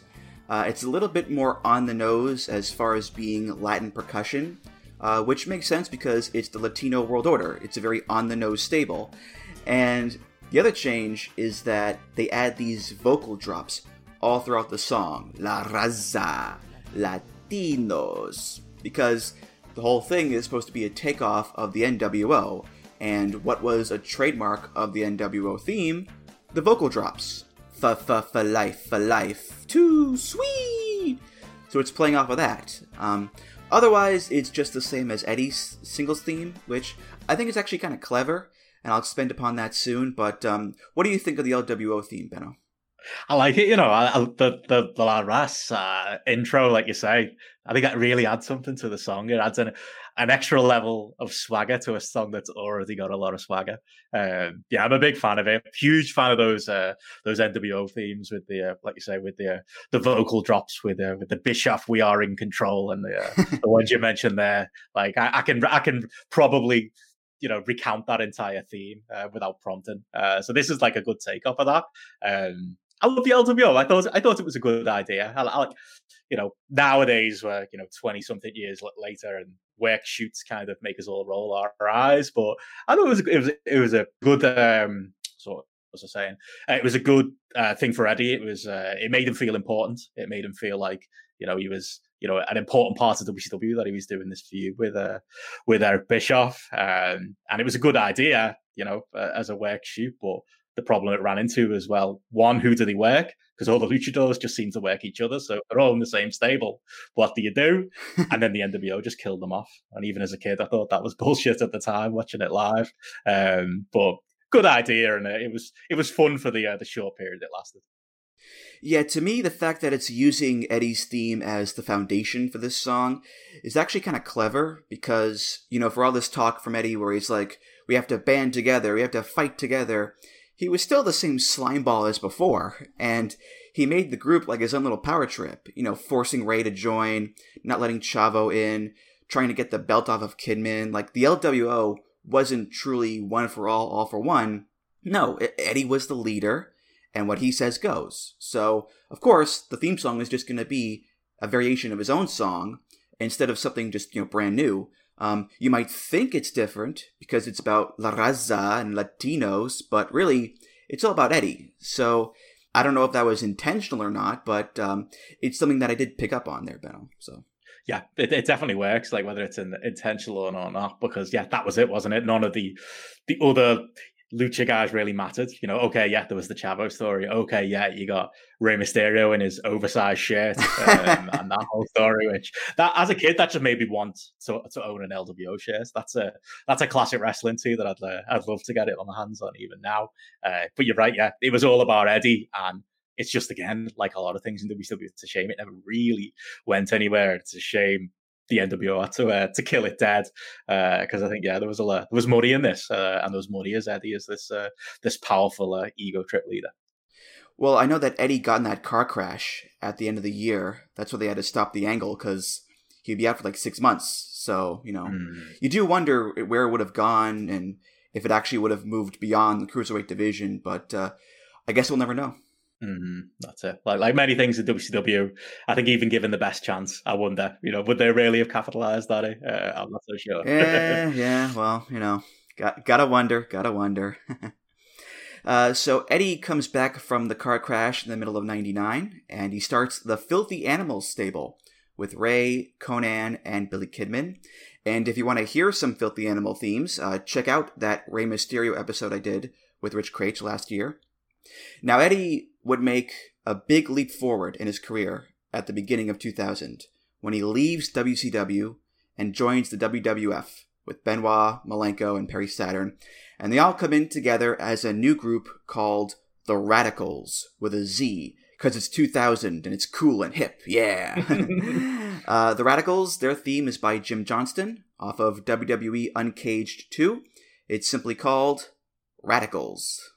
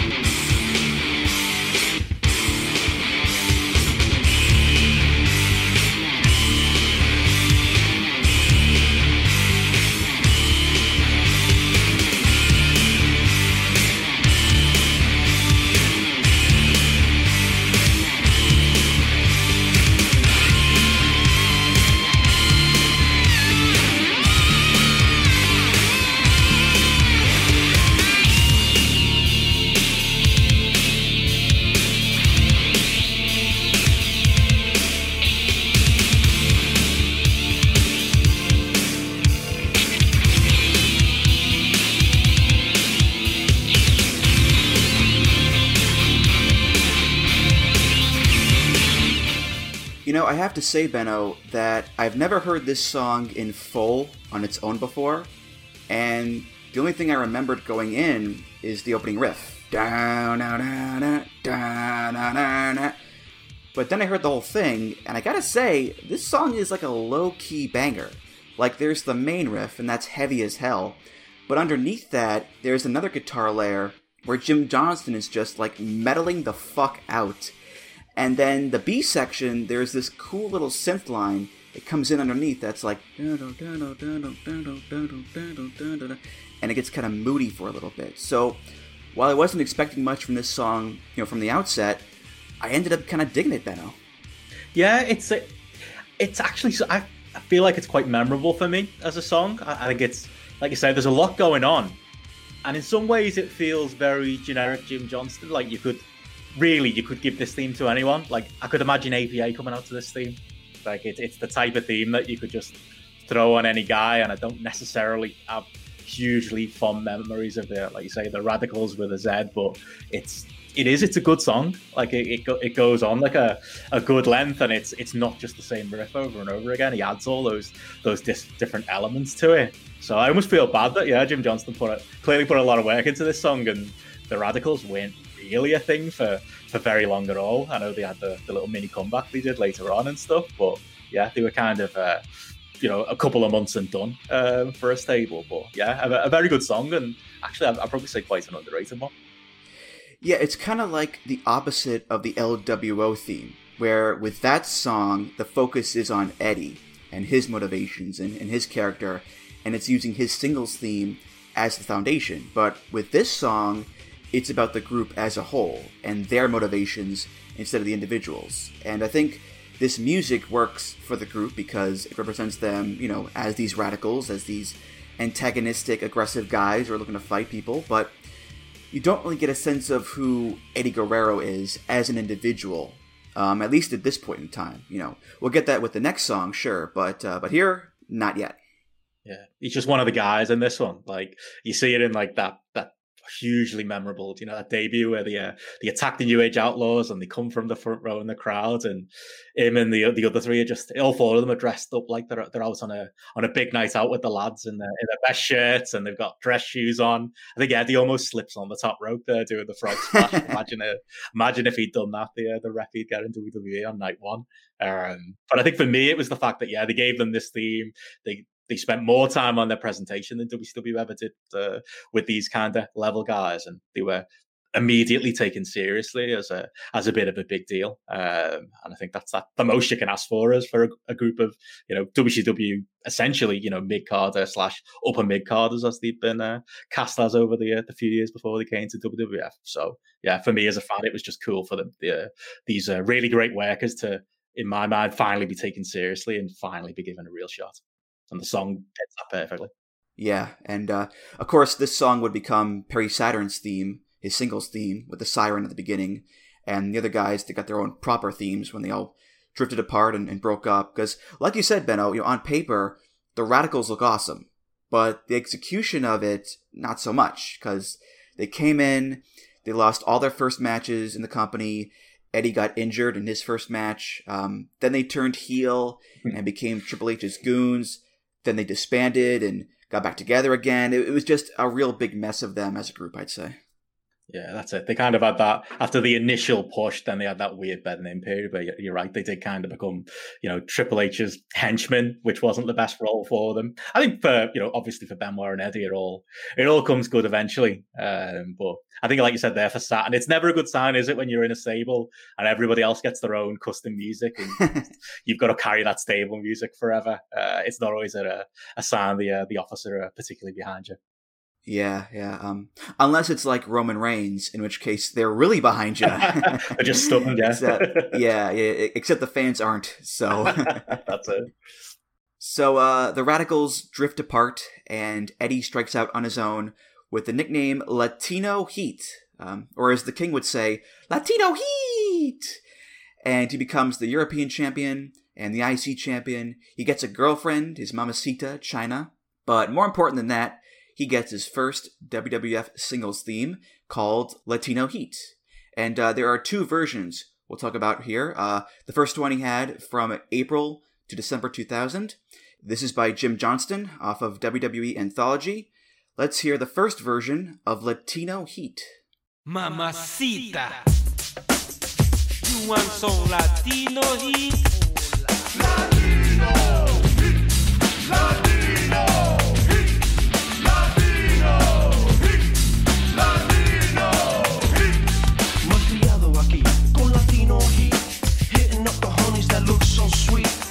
on the mat, then uh, uh, uh. Salte de mi lado, cause I'm bringing the heat. Cuando todo se termine, si tú quieres, yo regreso. I'm not scared of you, my brother, cause I'm Latin. Latino, mama. Latino.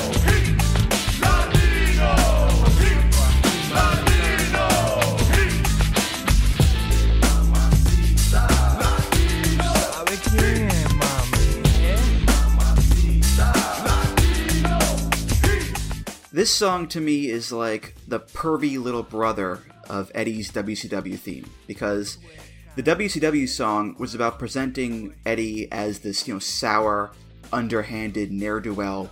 This one, though, is going more towards the Latin lover route because that was his gimmick. You know, he was all in love with Chyna, his mamacita, and he brought the, the, the fiery passion, the Latino heat. So the song plays into that. It's got the Latin hip hop beats, it's got more of a peppy bounce to it, the sexually charged lyrics, the catchy hook, Latino heat, Latino heat. Everything about it makes it seem like it's a fun little romp. But there's still an air of skeeviness about the whole thing, right? Like that opening stinger, Mamacita, you want some Latino heat? Like the way that line is delivered, it's less Latin lover and more like catcalling Benno, I think. Yeah, and it fits him perfectly. Like, yeah, that that skeezy guy who's uh, trying to win over the woman. Yeah, it's it's this again. This is similar to the WCW thing we just talked about. Like it, it fits it fits Eddie as a person, and you can tell there's been work for it made to make this fit. Like it's it's memorable for me for again that whole that whole Chyna story, you know, it was used in the uh, the Have No Mercy game. You, know, you had him coming out with the roses and with Chyna next to him. And this is again for me, if you're going to make me pinpoint a WWE slash WWF version of Eddie Guerrero, it would be this. It would be this Eddie Guerrero coming out to this song and this this kind of act that maybe shouldn't have worked, but did, and got this guy who kind of maybe, like you said, came in with the radicals at the stop start because of the injury and was kind of just a guy it showed that personality that he had, and that personality you can really hear it in the music as well. Yeah, because he's trying to present himself as like this romantic lover boy, and he loves his mamacita so much. But underneath the surface is the same old dirtbag Eddie Guerrero, right? I mean, look at the lyrics. Ven aquí con Latino heat, hitting up the honeys that look so sweet.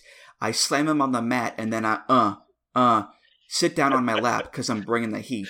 Like, I get that it's the Attitude Era and all that stuff, but no sensible woman hears these lyrics and goes, "Oh, he's such a romantic." No, he's trying to get into your pants. So it's still presenting Eddie as a scumbag, just you know, in a different way than the WCW theme did. You know, here it's about him putting up the veneer of a ladies' man, but he's actually just a total bastard.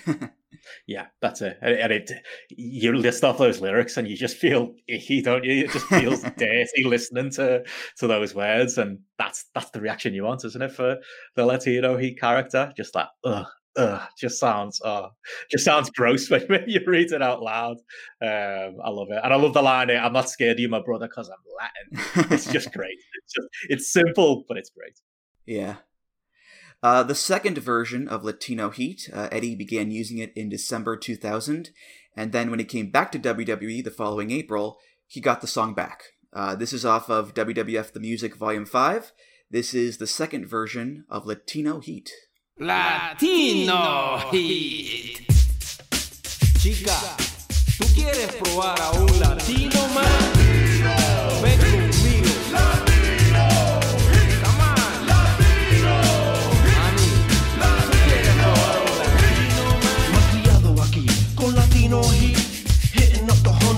So sweet. I slam them on the mat, then I, uh, uh.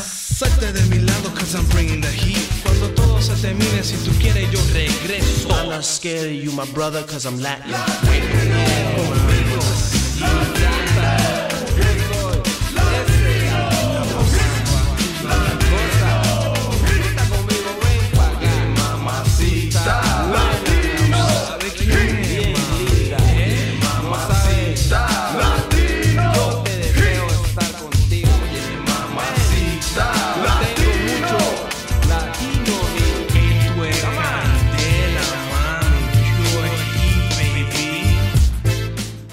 So there are a couple of changes between this version and the first version. Um, first of all, they changed the intro. Uh, it's no longer Mamacita, you want some Latino heat? Now it's Latino heat. Chica, ¿tú quieres jugar con un Latino? Which translates to, hey girl, you want to play with a Latino? So, still pretty sleazy, I think, but um, it makes sense in the context that Eddie is no longer with Chyna he no longer has his mamacita, but they're still trying to get across his character as this, you know, rapscallion. And the other big difference is that the song feels more complete. You know, there's a little bit more going on here with the production quality. Uh, they added some more prominent horns to the mix. Um, and there's also an added guitar solo in there, too, which, uh, dare I say, is Carlos Santana esque. Wink, wink, nudge, nudge. So, overall, I definitely prefer this second version to the first one, Benno yeah, like you said, it's just that little bit more polished, isn't it? Uh, it just it, it, works better. Like the, the drums are better, just the the sound of it's better. It sounds more Latino Heat. The original version sounds like a great wrestling song. This sounds like something. Seems like more of a song you could potentially hear somewhere. I think the, uh, like I said, the Carlos, the Santana uh, influence is uh, is definitely ringing loud on this one. I think that's uh, that's definitely what they were going for. Mm. So I mentioned that Eddie's first WWE run ended in November 2001. Um, that's because, unfortunately, as we mentioned earlier, he did suffer from addiction issues as a result of the car crash from a few years ago. Um, so they took him off TV in May for rehab, but he got arrested for drunk driving in November, and um, that was it. He was let go, and um, it was a real low point for him, not just in his career but also in his personal life. So he needed to rebuild, get back in people's good graces, get back on track. And he did that not just by getting sober, but also getting back in the ring and wrestling in other promotions like uh, WWA in Australia, IWA Mid South. He went back to New Japan for a quick tour. And as well, he wrestled in the very early days of Ring of Honor. He was on the first show, The Era of Honor Begins, and the third show, Night of Appreciation, which was actually after he re signed with WWE they let him work that show.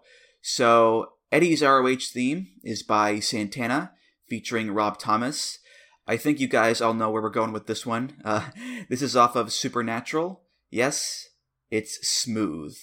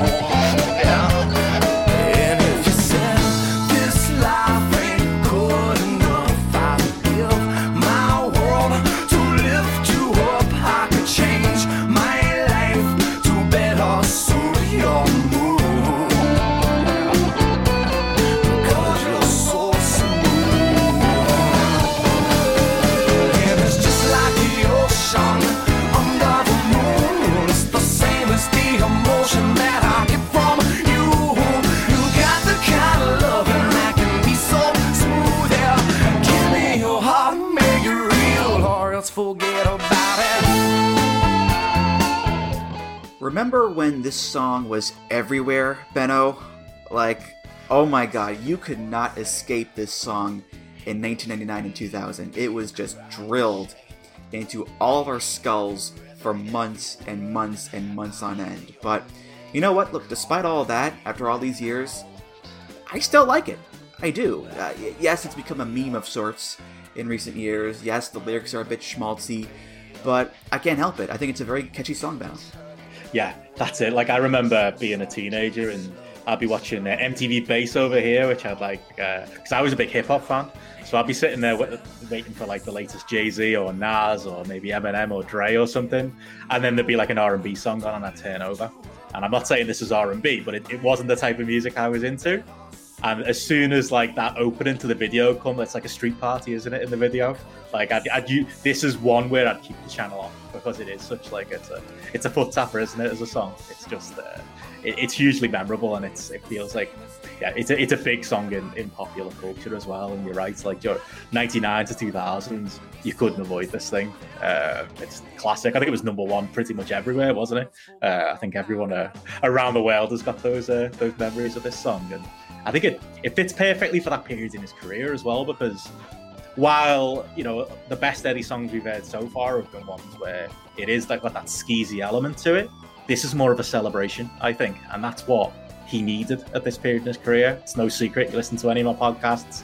I'm a huge Ring of Honor fan, um, and Eddie Guerrero coming into ROH at this early period gave Ring of Honor credibility, but it also allowed Eddie to kind of revamp his image. You know, working with the likes of a young CM Punk and IWA Mid South, and working with the, you know, the, the wrestlers that hardcore fans loved. I think went a long way to rehabbing Eddie Guerrero in the public eye. And I think a feel good song like this, I think, is perfect for that. Yeah, I think it matches really well with the whole atmosphere of him in ROH because he was making his comeback there and, you know, things were on the up and up with him. So, yeah, I agree that him having this really upbeat song like Smooth fits with the upward swing of his career. Um, it's not hard and heavy and dour, it's very uplifting. And the thing about Eddie, too, in ROH is that he was just so appreciative of the company for giving him a chance and, and featuring all these young, up and coming guys. And, and the fans and wrestlers, they certainly appreciated him too and showed their appreciation back. So overall, him having this, you know, rosy, love filled song like Smooth it's a very good idea. Yeah, totally. Like I said, legit, being there just legitimized ROH. It legitimized the likes of, of CM Punk as indie wrestlers, and yeah, it did a lot for the rep of Eddie Guerrero. So absolutely perfect song. Yeah, and I think it's just a great theme for Eddie, regardless. You know, because mm-hmm. it plays into his Latin roots. Um, there's a little rock edge to it. It has a memorable hook, and you know, the schmaltiness of the lyrics aside, uh, it does come across to me as like a classier version of the Latino Heat theme because the song is about being in love with a woman, but it's not crass like Latino Heat. You know, Rob Thomas is not slamming the honeys on the mat going, uh, uh. It's it's more poetic than that. Um, man, it's a hot one, like seven inches from the midday sun. I hear you whisper, and the words melt everyone. But you stay so cool, my muñequita, my Spanish Harlem Mona Lisa. You're my reason for reason to step in my groove. So not only is it a lot nicer and more palatable than Latino Heat is, it's also, I think, really believable as an entrance theme for Eddie. I can totally buy him picking this song as his theme there, Benno. Yeah, it reads like you're just hearing those lyrics like it's a love song written by a grown up. Whereas, you know, Latino Heat's written by a teenager or a child. You know, this is this is a real grown up love song and it, it reflects, you know, you know, that Eddie Guerrero is now a man. He's not this boy making all these mistakes. Uh, and like you say, it's still got that Latin charisma to it. But yeah, it's uh, it's an altogether more uh, adult song, I'd say. It's the difference between a button up shirt and a South Park shirt, right? It's there just, It's a different level of class, I think. That's it. So um, Eddie returns to WWE in April 2002, and a few months later, he forms a new tag team with his nephew Chavo called Los Guerreros, and they eventually win the WWE Tag Team Championship. Uh, initially, they're heels, using Latino Heat as their theme, but eventually they do turn face and get a new theme song called Viva la Raza. And like Latino Heat, there are two versions we'll talk about. The first one is the Los Guerreros version, uh, used by Eddie for about a year, March 03 to March 04. It's by Jim Johnston, so let's hear Viva la Raza. Viva la raza! If you're not cheating, you're not trying. We lie, we cheat, we steal. We lie, we cheat, we steal. Mama, see now we got that passion that's lasting long. Los mujeres fall in love with that Latin charm. One woman isn't enough, amigo. Siempre cogiendo más mujeres porque somos latino. And we tougher than tough, calling your bluff, cuz. We lie, we cheat, we steal. We lie, we cheat, we steal. We don't care if you like us. Everybody wants to fight us. Hey, óyelo claro, we the ones you wanna meet. Hay nada más caliente, we're too hot for you. Latino heat, chavito heat.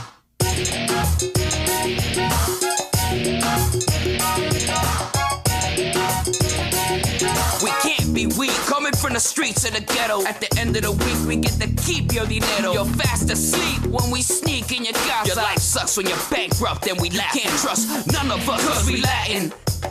We lie, we cheat, we steal. We lie, we cheat, we steal. So I know for some people, um, like you, Benno, uh, the first Eddie theme they think of is the WCW theme. For others, it's Latino Heat. Uh, but for me, Viva la Raza, whether it's this version or the solo version, this is my Eddie Guerrero theme because this is the song he had when I became a fan. And I still love it to this very day. Uh, whenever I hear the opening Viva la Raza, it perks me right up. Uh, the, the energy, the vibrancy, the catchiness of the hook. We lie, we cheat, we steal. And, and it's amazing, really, seeing the progression of Eddie's themes as they become like more and more upbeat. You know, starting with the WCW theme, which is rather slow and, and malicious, to Latino Heat, which is more energetic, more involved, but there's still that layer of slime. And now we get Viva la Raza, which is really fun, really colorful, and the most upbeat out of any of them. Still an edge to it, sure, but it feels the least creepy and malevolent out of the songs. So I do like seeing that progression into what I consider to be the Eddie Guerrero theme. Yeah, it feels cheeky. It feels fun. It, it, it does. It feels lighter, doesn't it? It doesn't feel. It feels like okay, yeah, you know, they lie, they cheat, they steal, but it's kind of with a wink, isn't it? It's not in like a in a slimy way. It's kind of nice in a way. This song, um, and yeah, you know, it's it's up there with me for like the big Eddie themes. Like I love that that SmackDown six period. Uh, probably the run of Chavo's life, uh, teaming with Eddie and and using this song. Um, but it's this is the, the bit, isn't it, where you start to realize that oh, actually that that whole thing about you know you know lying, cheating, and stealing with a wink could actually be a great babyface uh, character. It could actually work, and I think this song kind of sets that tone. Yeah, for sure. You know, it, it, it works so well as this super upbeat kind of party song in a way, because even though their lie, cheat, steal gimmick is technically heel shenanigans, it was so entertaining and so popular with the fans, and played with that wink and smile attitude that it helped turn them face. And it became this, you know, endearing and, and massive part of Eddie's legacy. So the song isn't being like, oh, we lie, we cheat, we steal, we're so evil and bad. No, it's more of a celebration, if anything, because the fans just love that stuff. So I think the tone of the song works well with how they were received by the fans with their antics. Yeah, that's it. And it feels like, for that reason, a big turning point in his career. It feels like maybe this is where Vince got it a little bit, and, and WWE in general kind of got where the money was with, with an Eddie Guerrero like character. So yeah, I'm not I'm not going to argue with you too hard about it being your, your favorite Eddie theme, but it you know maybe maybe I wouldn't go favorite, but most important, it might well be. Yeah, yeah, and and lyrically, you know, it's true to the character as well because Eddie at this point has moved beyond just being Latino heat. He, he still does the hey mami orale stuff, but now he's leaning into the lie cheat steal gimmick more. So on the one hand, you have lyrics like Yo mamacita, we got the passion that's fast and long. Los mujeres fall in love with a Latin charm. One woman isn't enough, amigo. So still playing to that Latin lover side of him. But you also have the other stuff too, where it's like, we can't be weak. Coming from the streets of the ghetto. At the end of the week, we get to keep your dinero. You're fast asleep when we sneak in your casa. Your life sucks, cause you're bankrupt and we're laughing. You can't trust us, ese, cause we're Latin. Is it a little stereotypical? Eh, sure, why not? But there's a level of cheekiness here that I think combined with the music makes it less hostile and more more playful, and it fits their characters really well. Oh yeah, definitely. And it's like it's one of those songs where maybe you probably don't want to pay too much attention. It's like a lot of rap songs, isn't it? You don't really want to pay too much attention to the lyrics because it's it's not really like shining the uh, the rapper in the uh, in the best light, or in this case, the wrestler in the best light. But you almost don't listen to it. All you listen to is the the fun chorus, uh, and that's what really goes in your brain as a as a fan. Yeah, I mean the entrance too. Um, you know, they weren't coming out like, "Oh, we're so sneaky and evil. Look out!" No, they came out in a lowrider for God's sake. Yeah. Like the most audaciously fun vehicle you can have for an entrance. It's bumping up and down. Like, yeah, the whole thing was meant to be a wink and a smile. Yeah, that's it. And there, there are stereotypes here, but they work. You know, and and who else could have pulled this off other than Eddie? And, and he makes it work. Yeah, yeah. Uh, so towards the end of 2003, uh, Los Guerreros split up when Chavo turned heel and beat up Eddie. Uh, Eddie would continue to use the Los Guerreros version of Viva la Raza until March 04. That's when he got this version. Uh, this is off of WWE Uncaged. It's Jim Johnston with the second version of Viva la Raza. Viva la Raza!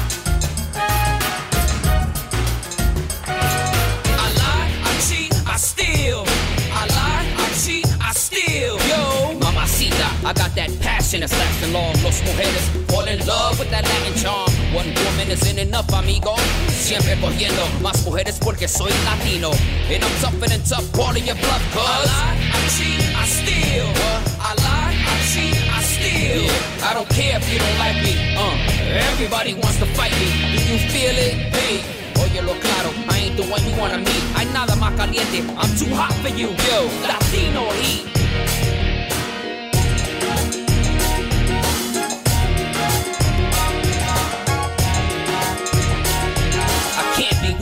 Coming from the streets of the ghetto at the end of the week, I get to keep your dinero. You're fast asleep when I sneak in your casa. Your life sucks cause you're bankrupt and I'm laughing. Can't trust me, answer, cause I'm Latin. I lie, I cheat, I steal. So I think we said our piece with this song, with the Los Guerreros version. Um, there really isn't that much of a difference here with the solo version. Um, obviously, the lyrics are changed, where it's now in the singular instead of the plural. I lie, I cheat, I steal. All the references to we, us, Chavo, they're all gone because Eddie is on his own now. He's the champion. So um, I, I think as well too that they re-recorded the rapping and made it more in time with the music, which I like. So yeah, I'd say I like this one more than the first one, but it's the same song basically. So yeah, it's kind of like the difference, isn't it, between you know Shawn Michaels' song when Sensational Sherri was singing it to when he sang it himself. Same lyrics, just you're going from he to I uh, in that case, and here it's uh, it's about both of them turning into just being about Eddie himself. Uh, yeah, it is. It, for all intents and purposes, the same song, but it does for me feel like this is the this song's the soundtrack, isn't it, to Eddie's biggest moments uh, in WWE. Uh, this is this is you know Eddie Guerrero as a as a top guy. Uh, the song, so yeah, I don't. He, the song was so great in the first place. It's one of those where they could have given him a new theme uh, for that run, but I don't think they really needed to. I think it, it fit him perfectly, and with the, the minor changes, uh, it worked for Eddie as like that that top line guy that you know Vince finally got behind, and he finally got to get you know those big moments in his career in uh, in WWE. For sure, for sure. Well, uh, Eddie uses Viva la Raza as his theme during his run as WWE Champion, uh, the Kurt Angle feud, and then he forms a tag team with Rey Mysterio. And um, slowly, over the course of early 2005, Eddie starts to become more and more jealous of Rey because they wrestled at Mania 21 and Rey beat him, and there was more and more tension building between the two of them until eventually Eddie snapped and attacked Rey to a bloody mess. And now Eddie, once again, a vicious bad guy, uh, going after Rey's family, claiming that he was Dominik's puppy, uh, all that fun stuff. Um, he got a new theme song from Jim Johnston in May um, off of WWE Uncaged 2. This is Lie, Cheat, Steal. Can you feel the heat? Say hello to Eddie. I don't care if you don't like me. Fight me. Do you feel it? Hey, be no heat. Yo.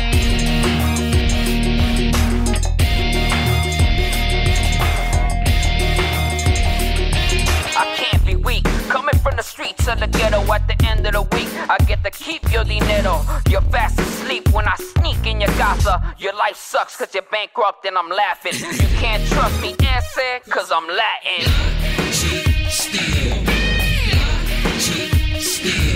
Yeah. Yo, too many try to tell me what I already know. No. Yeah. Uh huh. Viva la raza.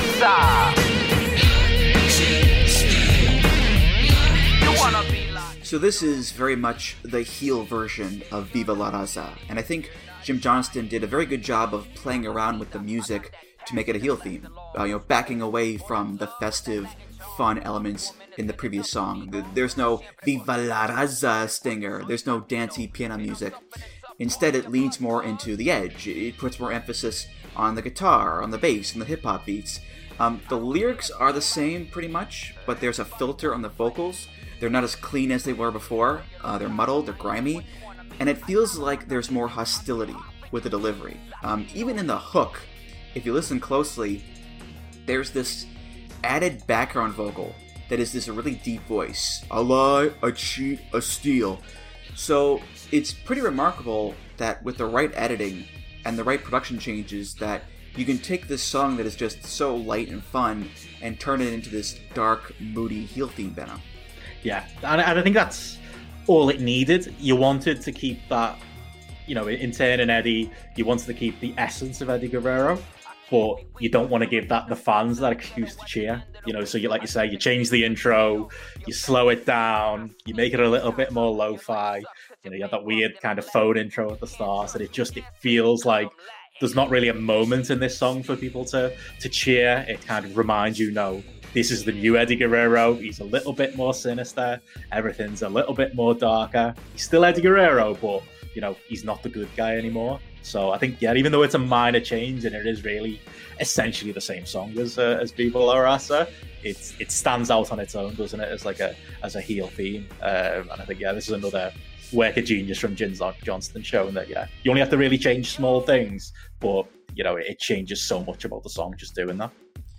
Yeah, I saw it as like Eddie basically reverting back to that late '90s WCW character, that that hate-filled, contentious guy, because he stopped coming out in the lowriders. He would just mm-hmm. you know walk to the ring with that big scowl on his face. He was being extra vicious in the ring, and I don't know if you caught this, Benno, but at the very end of the song, the last few notes you hear are a few beats on a bongo which is how Eddie's WCW theme started on a bongo. Um, again, I don't know if that was intentional or not, but I picked up on it as a nice little, you know, callback to that old theme song. Oh, that's so cool! I hadn't noticed that myself, but I love it. If Jim Johnston's done that on on purpose, he's uh, even more of a legend in my eyes. I love uh, little touches like that. I think that really uh, that really adds to it in my, in my eyes. Then as like a, a memorable theme for him. You know what I can never figure out? The ringtone. Like, what is the deal with that? Like, why why is that supposed to be an indicator that he's now a bad guy? I can never understand that, Benno. Yeah, like, is he supposed to be like a, a drug dealer and that's the phone calling? Or like, yeah, it doesn't really make much sense as like a, a real thing. And yeah, it's not the uh, the only time they use it as well. It's weird. Um, yeah, um, I don't know. Maybe they're just trying to yeah, stop us thinking of those uh, those great memories of uh, you know the the angle matches and the bloody JBL matches, and just remind us that yeah, this is a this is a bad bad dude, uh, and you're not supposed to cheer him anymore. Uh, that's kind of what this uh, this song says to me. I remember about like 11 years ago, um, I was in Israel on this Jewish camp group thing, and they gave us these like you know flip phones to call home with, and I was hanging out with uh, some friends and we were playing around with the ringtones, and all of a sudden I hear the Eddie ringtone. And in my head, I pop big for it, and you know, I, I just imagine like you know Jim Johnston holding up the phone to his mic and hitting play. Beep beep beep beep beep beep beep. beep. Okay, got it. We're good. Genius. So the final theme of the episode. Yes, we've made it to the end. Uh, Eddie got this theme song in September 2005, and he only had it for like a few months before going back to Viva la Raza. Uh, this is Jim Johnston featuring Kemo the Blaxican, who is an MC from a group called Delinquent Habits. Uh, now, there is an album version of this song that was released on WWE Uncaged 3 called Kraken, but we'll play the broadcast version that can be found on the upcoming WWE Uncaged 14. This is called I'm Your Papi.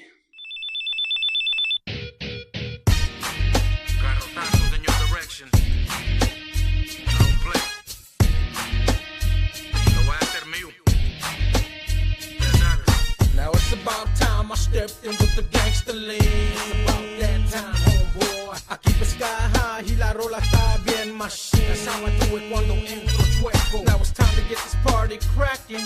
cracking. It's time to let them know what's happening. happening. It's about time I stepped in with the gangster lean. No cheap talking, get what I want. I can tell you a yes man, puppet on a string. Cojones in a vice, so they squeeze till you sing. But see, that ain't me, they don't own me. I grind till my lungs collapse, they don't control me. Hoy no más como cantan los pajaritos, se vendieron para hacerse ricos. Cuidado con el perro, el que no ladra. Soy el mero callejero, el que tú no mandas. I ain't fucking around, I make myself at home in mine his or your town for real. This ain't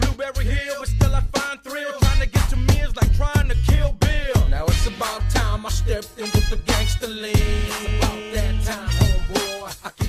So we've gone full badass Latino gangsta hip hop with this one. Um, has the same beat as Viva la Raza and the same melody with the horns, just slightly modified.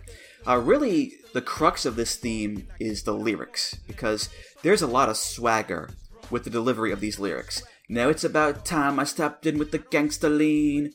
But they're also like the most intense lyrics we've had in the episode. Yeah. I can tell you a yes man, puppet on the string, cojones in a vice, so they squeeze till you sing. But see that I ain't me, they don't own me. I grind till my lungs collapse, they don't control me. Um, they're swearing in the song. I ain't fucking around. I make myself at home in mine, his or your town for real. Cause my shit be the bomba. I know you wanna smoke this. This is some rather heavy stuff compared to what we've had before, Benno. Yeah, it's a real like hip hop track. Like I, I'm actually delighted because like one thing I'd noted, I, I, I was gonna say, you know what the song sounds like? It sounds like Cypress Hill or Delinquent Habits or something. So I didn't realize it literally was uh, the, Habits there. Um, yeah, it's like I say, it's got that, it's got that cell phone at the start. So you know, the uh, people are calling for drugs or the uh, the girls are calling. Maybe maybe that's what it is. Yeah. that makes that work. But it's got a real like this is my kind of music, just a like a hardcore kind of hip hop thing to it with the whole like say the the gangster lean uh, lyrics and just it sounds meaty and it's moody and it sounds like Eddie is a boss.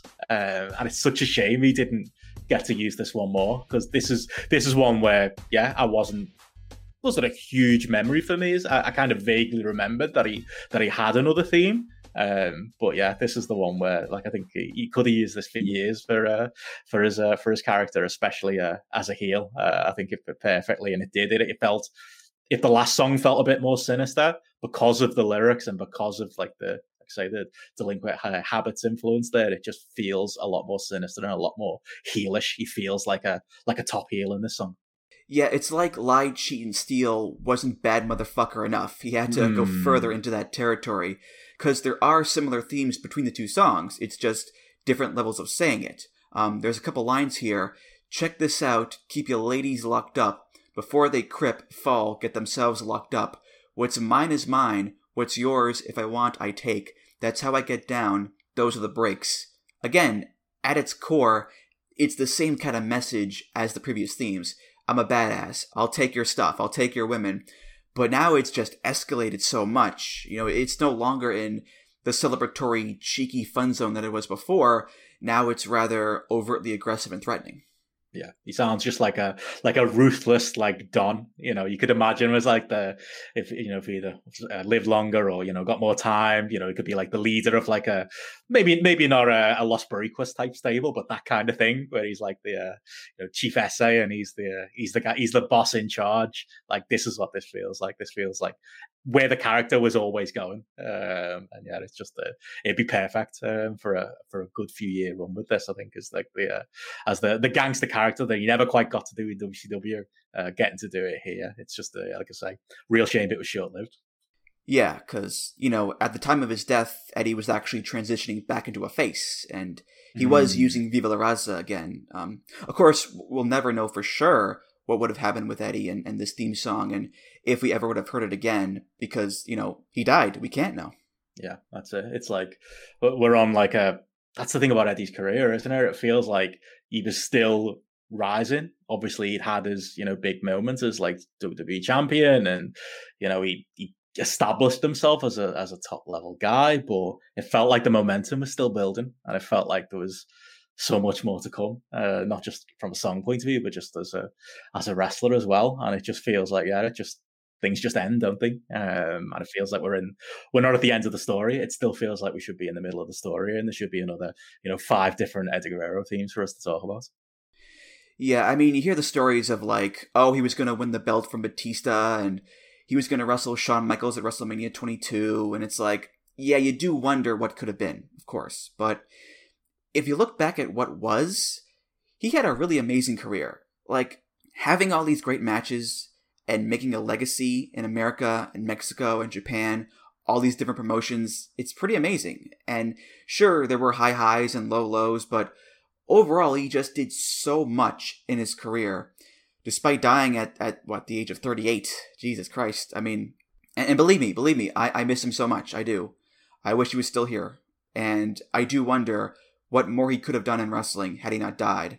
Um, how many more amazing matches and, and moments could we have seen? But we have what we have with Eddie. And what we have is pretty fucking great. Um, you know, the good, the bad, the ugly, all of it, whatever he'll go down as one of the greatest of all time. And he'll be remembered and loved by fans everywhere as long as, you know, Earth still spins. So God bless him, Benno. God bless him.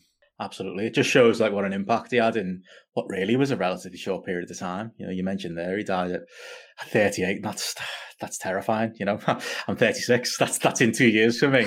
You know, you look at an Eddie Guerrero and he's you know, in that, even if you just look at the 10 years previous to that, to back when he was 28 and, like, you know, in 1995, all, all the different places he went and all the di- different things he did from New Japan to ECW to WCW to his WWF run.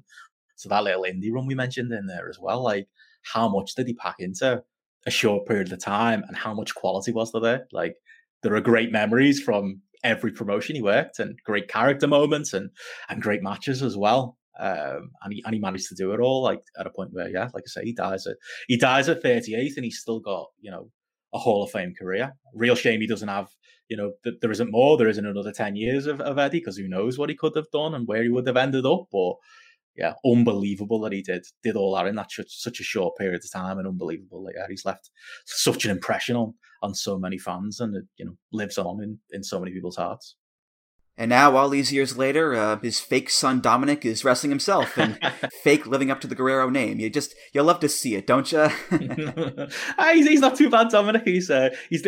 I never thought we'd get that that that callback to uh, to the Dominik Mysterio days. Yeah, the fact that he's now a grown up and he's uh, and he's on TV, but you know he's he's not the worst. I think uh, he's he's probably not going to be Eddie Guerrero level, but you know he's uh, he's he's doing uh, he's doing his uh, his fake dad uh, some uh, some justice there uh, these days.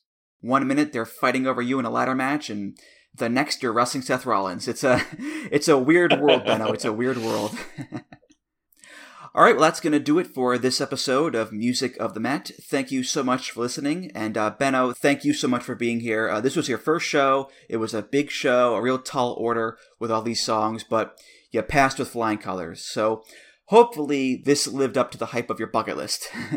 oh, thank you, man. Yeah, I had a great time coming on. Uh, hopefully we've uh, we've done the big man uh, justice there. But yeah, I had a blast, and yeah, I'd love to do it uh, any other time you need us.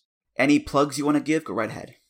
Yeah, quickly, I suppose. Uh, download the Grapple app. Um, you, if you uh, go to grapple.podbean.com as well, uh, you can listen to our Grapple Spotlight podcast, as we mentioned at the top of the show, where you know we talk all kinds of stuff: football, life, uh, or British soaps. Uh, eventually, we talk about wrestling on those podcasts. So, uh, yeah, you can check that out over there. And if you want to hear about uh, British wrestling and who doesn't in the year 2020, uh, you can hear me, uh, me and Martin uh, talk British wrestling on the British Wrestling Experience at, at postwrestling.com as well. So, yeah, they're the main two. And follow me on Twitter at Benson Richard Dean.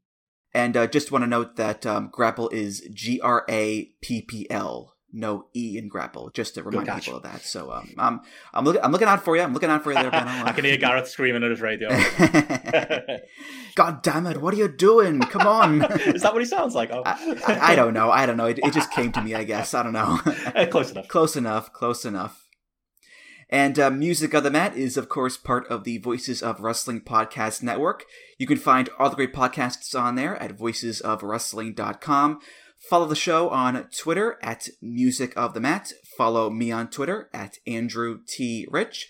If you want to discuss this or past episodes, you can do that at the VOW Discord. That's voicesofwrestling.com slash Discord. If you want to donate to the show, you can do that. Just go to voicesofwrestling.com slash donate and click the big donate button beneath the name Music of the Mat. If you donate, hey, thanks so much. And of course, rate, review, subscribe to the show on Apple Podcasts, Google Podcasts, Spotify, and many other places. Uh, Benno, thank you again, and I'll see you around. Cheers, man. All right, for Benno, I'm Andrew Rich, and I'll see you next time on Music of the Mat. Take care, guys. Eddie Guerrero measuring Brock Lesnar, the champion. But wait, wait, this ain't, this ain't right. This is not right. Eddie Guerrero with the gold in his hand. No. Eddie Guerrero measuring Brock Lesnar. The WWE Championship No. is on the line. No, Brock, watch out. Watch your back. Lesnar to his feet. Wake up, have to wake up, ref. Eddie Guerrero measuring the champion. Oh, this for the championship. Shot to the midsection again, and Eddie Guerrero knocked to his knees. Lesnar so smart, so quick. And Brock And Lesnar now, lifting Eddie I Guerrero told you. Cole. Here it comes, Cole. Boom, boom, counter, counter, out of the goal, out of the goal, out of the goal. Eddie Guerrero, DDT, out of the championship gold. He cheated. Eddie Guerrero cheated with that move. Come on, Eddie, come on, Eddie. Eddie to the top rope. Eddie cheated. Frog splash, frog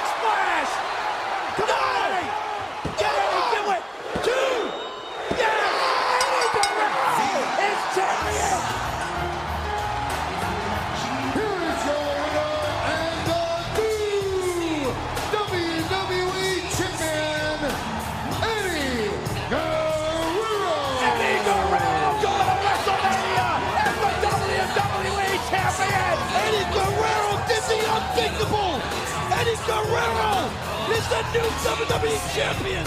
Oh my God! I, wow! I can't believe it. For the first time in his career, Eddie Guerrero is WWE champion. Wow! Eddie Guerrero's mother, Eddie Guerrero's brother, Mando in attendance to watch Eddie Guerrero climb the mountain. Music of the Mat is intended for entertainment and information purposes only. The songs used throughout this show are property of their respective copyright holders.